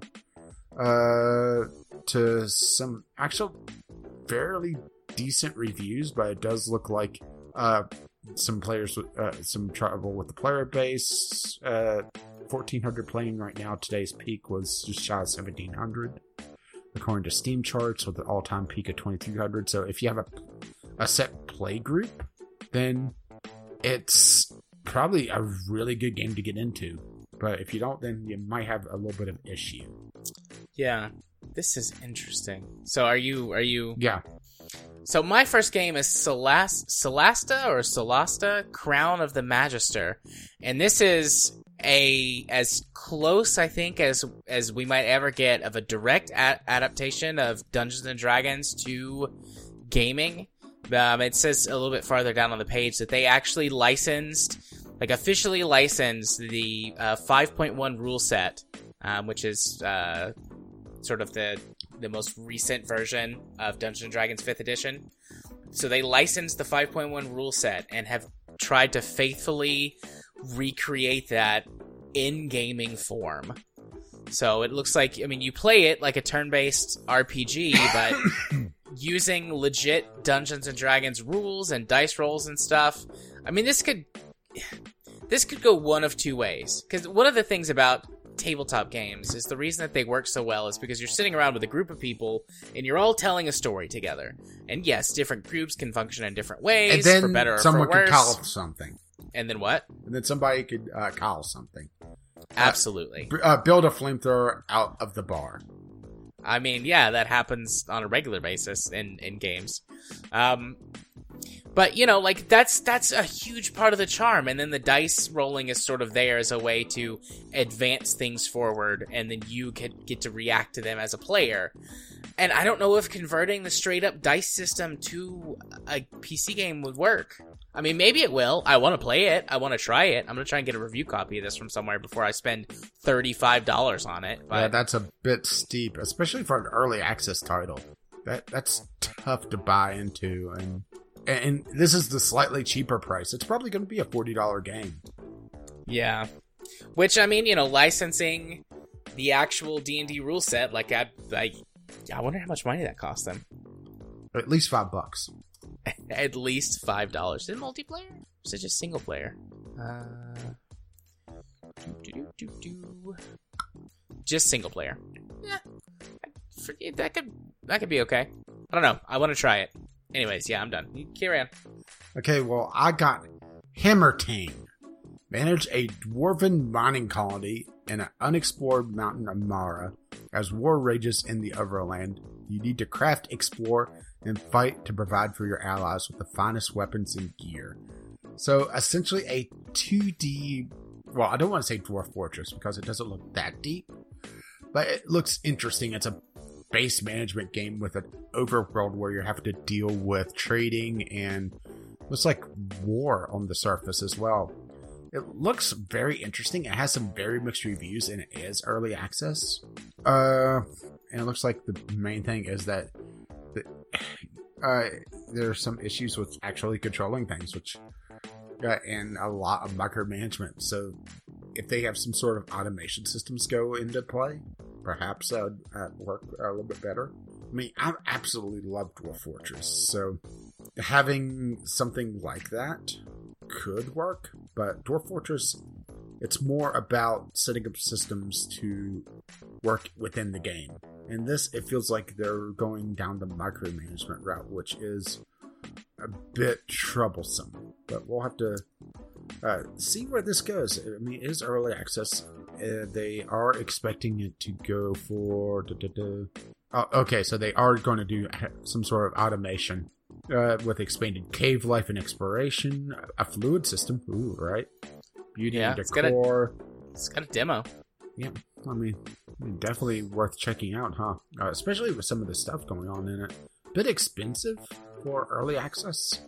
I mean, I really feel like go, once you get past 20, the game has to be pretty finished to be able to really justify it. This is uh, published by Team 17, and they do have a bit of a spotty record. They have some really good games, but also some really. eh. Yeah. So, yeah. It'll be interesting to see how this uh, comes out. Yeah. So uh, I got um, a game called Beyond the Wire, uh, World War One first-person shooter. Unfortunately, it is multiplayer only. Um, they're going for a very large, large battles, fifty versus fifty. So they're very ambitious with this. Uh, I think that with Battlefield One, a lot of that sort of brought World War One, you know, back up towards the front uh, of people's minds in terms of like shooters and what you can do. And I mean, I would be very happy to see some more World War One shooters. Um, I-, I hope that this one is quote unquote a little more realistic within Battlefield One because I thought it was stupid having like the the dude wearing like the knight suit of armor walking around with like the machine gun and just like a lot of Battlefield One was ridiculous and it felt like a World War II shooter with a World War One skin on it. Um, and if they focused on actual World War One stuff, you know, made it an actual more authentic experience, or you know, change the gameplay up, then I think that that would be great. But if this is just trying to be, you know, a, a big Call of Duty or a, another Battlefield game, like, eh. but it's you know interesting. I wish it was single player or cheaper. It's Mhm. thirty five bucks, and I, I would, and that's on sale. No, that's for the soundtrack. Never mind. Yeah, so it's it's thirty five bucks. I mean, I would happily give you know five or ten bucks to give this game a go, but I'm not paying that much for it. Uh, well, to enter into the what year is it category, I got RuneScape. wow. So RuneScape released on Steam last week, the week before last. And for those who don't know, RuneScape, is, well, originally was a Flash based open world. I think it was Flash. Flash based uh, open world uh, MMORPG that was essentially grinding the game. And they've slowly progressed it to where it's more quest like, but also a lot more grindier and uh, a lot more full of microtransactions and subscriptions. And I mean, they have a hundred and thirty dollar DLC for the for this game that gives you a year of the subscription plus some other stuff. That should tell you about all you need to know, huh? Yeah. And it has 50 bank spaces and two cosmetic tokens. Ooh, right? Wow. I mean, that should really tell you just where this has gone, huh? Uh, in all that time. Yeah. I mean, don't get me wrong. I played a fair amount of RuneScape back in the day.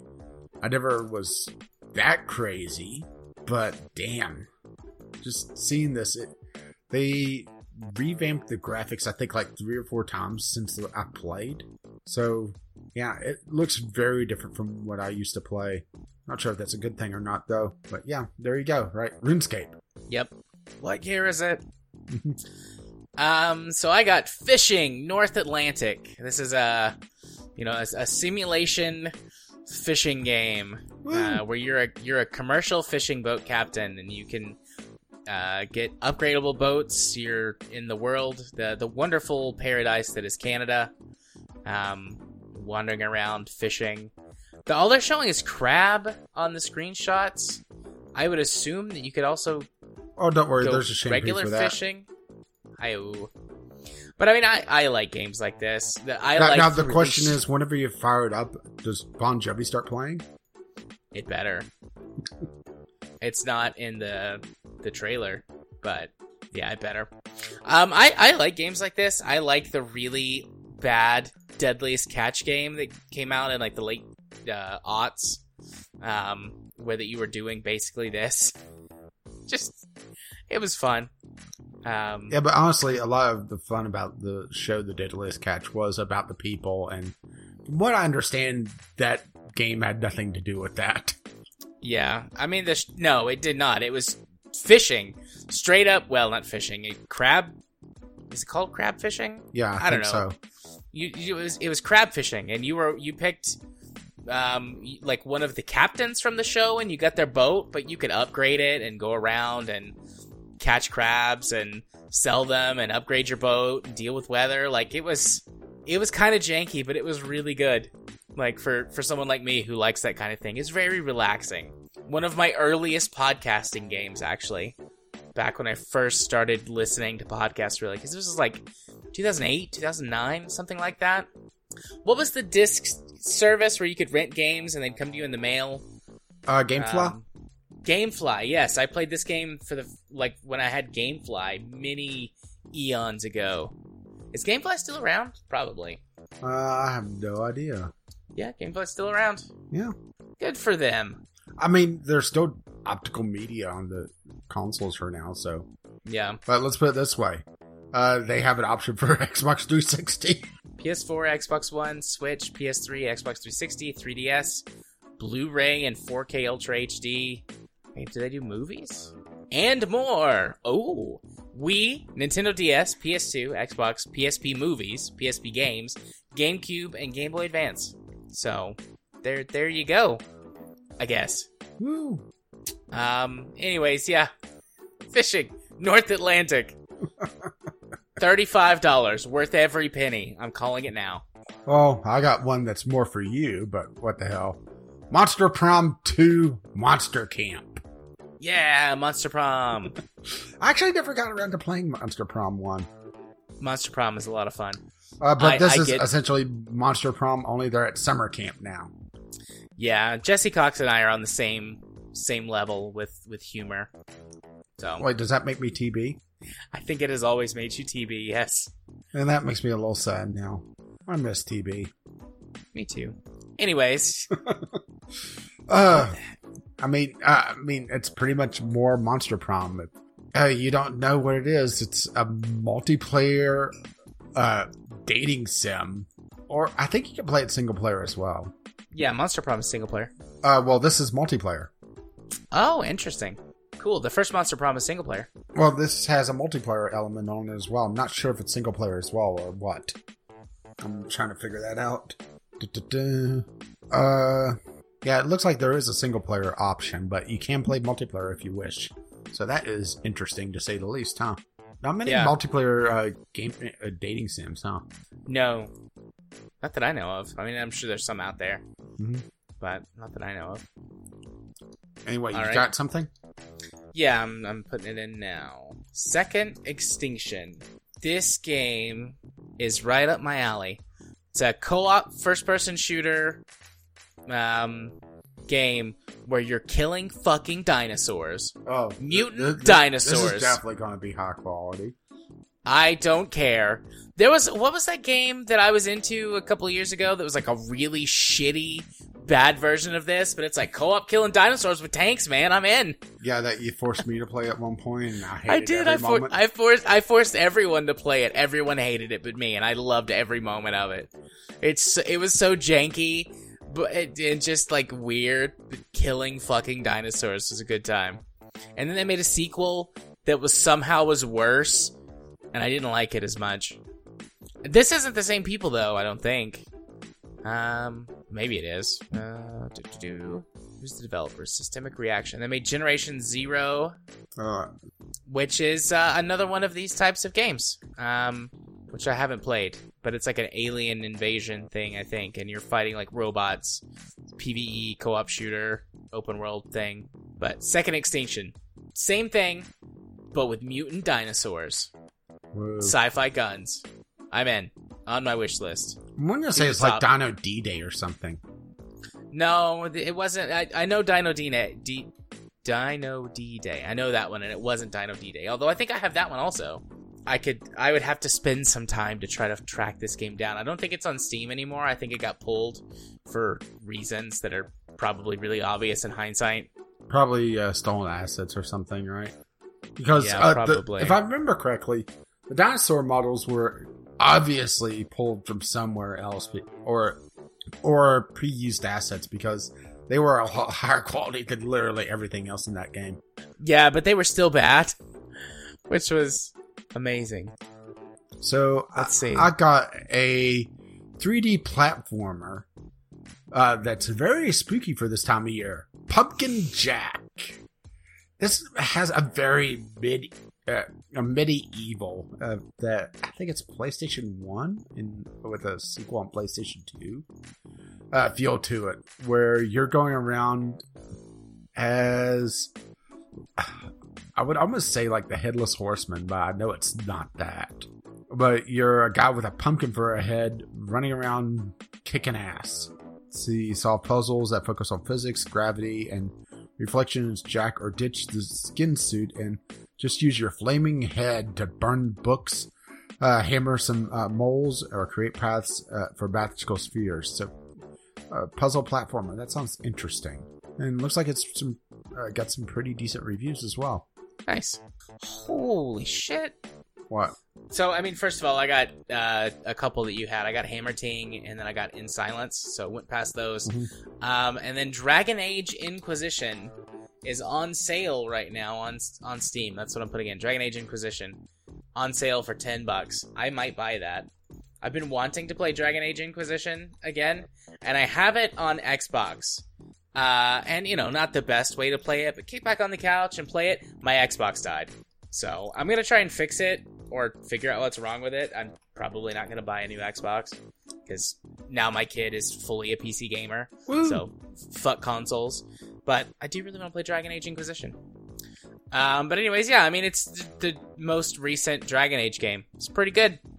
Um, it's in that weird time frame where that um, Bioware uh, and really, I mean, really, just any game that was released by EA hadn't gone full god awful yet. Like god awful over the top, like bullshit microtrans. I mean, they're in there. Microtransactions are in there, um, but they're limited to the weird multiplayer mode. Um, that was like shoehorned in because the one that was in Mass Effect 3 was really popular, and it's like that type of multiplayer mode. All the ma- microtransactions are, are crammed in there. And it's still got a decent amount of actual like RPG elements to it. Um, it does have like the big open world. Um, it, it does feel a lot like an MMO at times with your questing because like go collect ten bear asses and find all of all 10 of the trees that need to be marked for cutting down or whatever. Like there's a lot of that in it.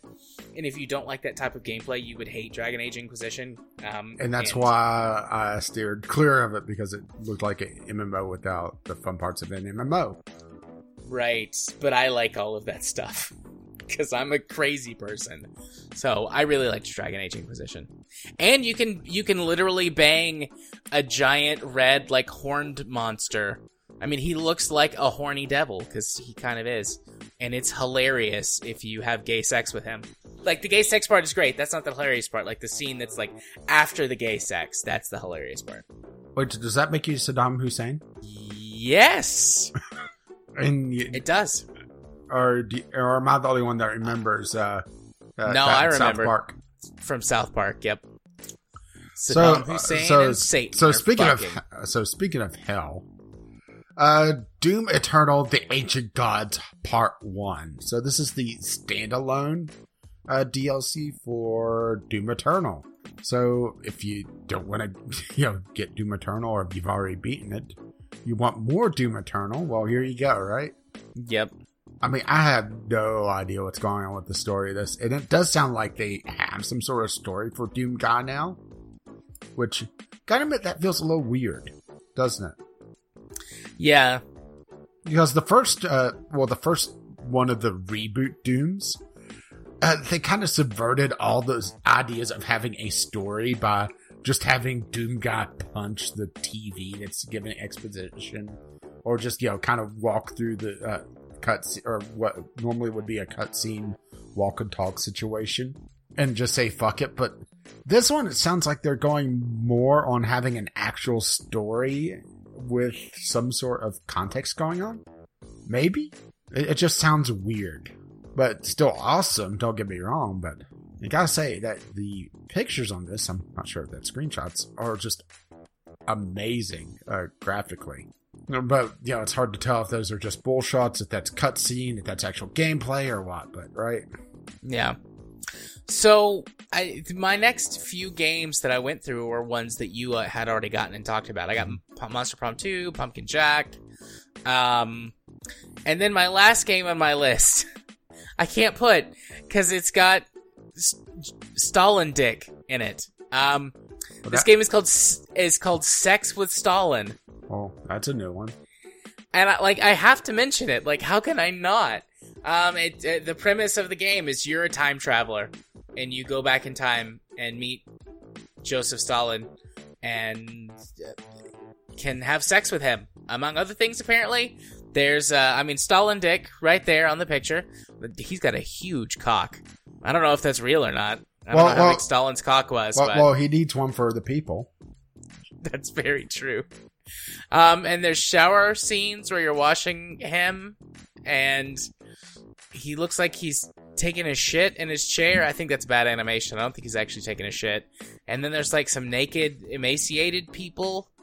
It's very strange. It just, but like I'm like sex with Stalin. What is this? Oh, yep. There's there's Stalin's dick right there in my face. Not that you would mind, of course. No, but yeah, that's my cue.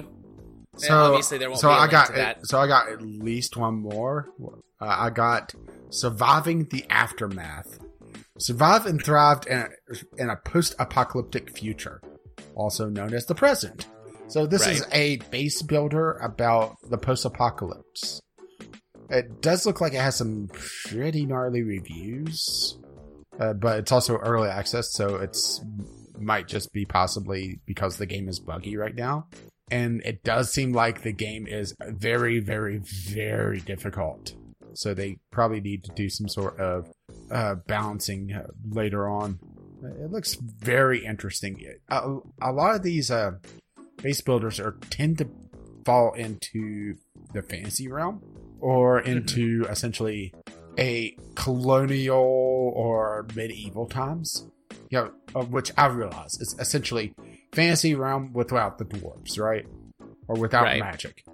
But I've seen a couple post-apocalyptic ones, but not many. So this doesn't feel like it's overdone theme, and the fact that it looks like they're also focusing on some sort of resource gathering on an overworld map uh, sounds really interesting. And if they could have some sort of trading as well, and you know, it, it has a lot of room for possibilities. We'll have to see how this goes in, uh, in its early access. And they say that they are originally going to uh, so for a year and releasing in October 2020, but uh, uh, with uh, the COVIDs, they're pushing it back to early 2021. So uh, that's good that they're taking their time with it. It looks like it does have a decent player base. Uh, I mean, this looks really interesting, actually. Even though sounds interesting, even though it is yes, very also mixed looks right interesting from looking at it. So let's see. My last one. Uh, duh, duh, duh. Oh, what the hell? I'll throw this in as well. Copy and paste. WRC 8 FIA uh, World Rally Championship. So a rallycross game, or rally game, I guess I should say. Um, well, I mean, it's the eighth one in the series now, right? Yep, they're definitely doing something right. Or something, or, or just have uh, exclusive license, right? Because that is a possibility as well. Uh, looks like it is a lot more on the arcadey side of things based on some of the uh, reviews. They're talking a lot of people saying that it's crap compared to uh, Dirt Rally, but that's not really saying much because Dirt Rally is uh, leaning very heavy on the simulation side of the uh, Simcade uh, side of things. So I mean, it doesn't look bad. It definitely has some mixed reviews, but overall, it's mostly positive. Yeah. So yeah, Right now, by the time this goes live, this will be irrelevant. But right now, for the next twelve hours, you can get it for sixteen dollars, sixty percent off. Yeah, I'm not sure if they have another one coming out. I mean, this re- released a couple months ago, so I doubt another one's coming out at the moment. But it's probably just on sale, and it's, now it's popping up, right? Yeah. And they have quite a few of these. Uh, most of them are in the mixed reviews, but it looks like some of the latest ones are in mostly positive in the 70, 75 range uh, positive. So I would say it's more fans of this type of racing. If you're a fan of rally racing, well, there you go, right? Indeed. And does look like it goes on pretty deep discount pretty often. Uh, historic low uh, was actually down to 15 bucks. So, and the current best is this. So, yeah, it looks like it goes pretty deep discount pretty often. So, uh, if you miss this, which if you're interested in this game, uh, obviously you're going to miss it because uh, keep an eye out for it because it will go and sell again. And that is my cue. Doobly doo. Right? Indeed. Um, hey Rage, why don't you uh, hit him with the socials? Oh, I've been Caffeine Rage. You can find me tweeting every so often over at Game with CR, or you can be my friend on Steam, Caffeine Rage. And you've been? Gaming Psychologist. You can find me on the YouTubes by searching for that. You can find me on Twitter at JMA4707, or you can be my friend on Steam by sending your friend request to JArthur4707. And if you want to know exactly what episode of the podcast you're coming from, the password for this week is fuck it. Yep, that's fair. Fuck it. Yeah, because you're fucking everything this week, including Stalin, it seems. Yep. Going for that big Stalin. Oh my god. I have to share this with someone else. I'm sorry. Oh. Carry on.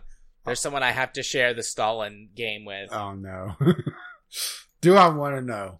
Um, it's the person who went to the Mountain Witch and got a raccoon head in a jar.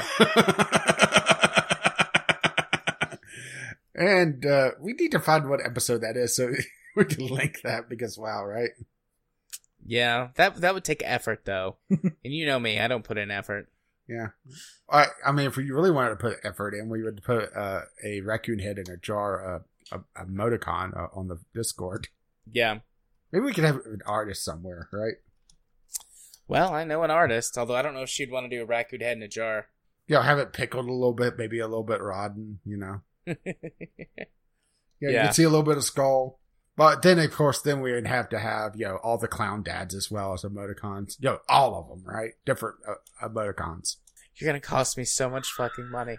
I just I just paid this person $150 to do a bunch of character art for me for Yeah, but Uh, yeah, but that sounds like a really good stuff. idea, doesn't it? Yeah, I want I want my 10 my 10 gay cloud ads. I want that. I'm going to talk to her about it tomorrow when we're all or or just, or just a portrait of it, right? Yeah. Tomorrow, while we're all sitting around waiting to start playing Vampire, or maybe after we're done while we're decompressing from the session, be like, So, Lexi, how would you feel about doing a, another commission for me? Here's the pitch my 10 gay clown dads. Now, are we gonna have the moms? Yes. we'll we'll do we'll we'll we'll get one of the 10 gay clown dads, one of the mimes, one of them together, and then one of the squirrels. For anyone who has never heard an ep- if this is your very first episode, We're sorry. I'm not. Fucking where were you when we fir- when we first had the idea for my 10 gay clown dads? I was I was talking to someone the other day and they were talking about like what show would you pitch to Netflix if you could pitch a show? I genuinely legitimately pitched my 10 gay clown dads to this person. and they and they were like, "You know, if anyone else had said this to me, I would think they were fucking crazy, but you could pull it off. You could convince them to, to make my 10 gay clown dads. I'm like, you're damn right, Josh. I definitely could. so yeah. Yep, I'm gonna talk to her about it. I don't know if it will come to fruition. She might not want to do it. totally understand if she doesn't want to. But or more like, what the fuck? Oh no, she plays a weekly tabletop RPG with me and has for months. She knows. I was I posted some stuff in our Discord that like the D&D Discord the other day and and she was like, "You know, I don't know if you're like this is vaguely I don't even remember what it was. She's like, this this vaguely could be an innuendo, and because it's coming from you, I don't know if it is or isn't. And I'm like, that's very fair. It's not, but I see where you're coming from. Also, you're welcome for being for for me being this way. So, oh, where were we? I don't know anymore. I had told people where they could find me, and you Uh, said that the show's yeah, was- once ag- the password once again- fuck. Yeah, once again, you can reach us VGO podcast at uh, gmail.com with your letters, complaints, uh, rants, or a gaming related topic if you really wish, or just tweet it to us podcast at gmail. Oh, sorry, at, on the Twitter. Uh, we're all discombobulated at this point, aren't we? Indeed, indeed. Our lovely, lovely patrons are to blame for all this madness, though. You can find out more at patreon.com slash podcast. And our lovely patrons uh, help us with our Podbean, VGLpodcast.podbean.com, which hosts the show notes, the RSS feed, if you wish to get more of this. Or you can find us on iTunes, Google Play, your podcatcher of choice if you wish to spread the love. Our intro and outro music is on the ground, and our discovery key music is Doobly Doo, both by Kevin MacLeod, both with, uh, uh, can be found over at Incompetech.com. And I imagine both would be revoked if he knew what we were doing with them. Probably. as always, as his lovely music starts to roll across my voice. Bye bye now. Uh, see you next time. Bye bye.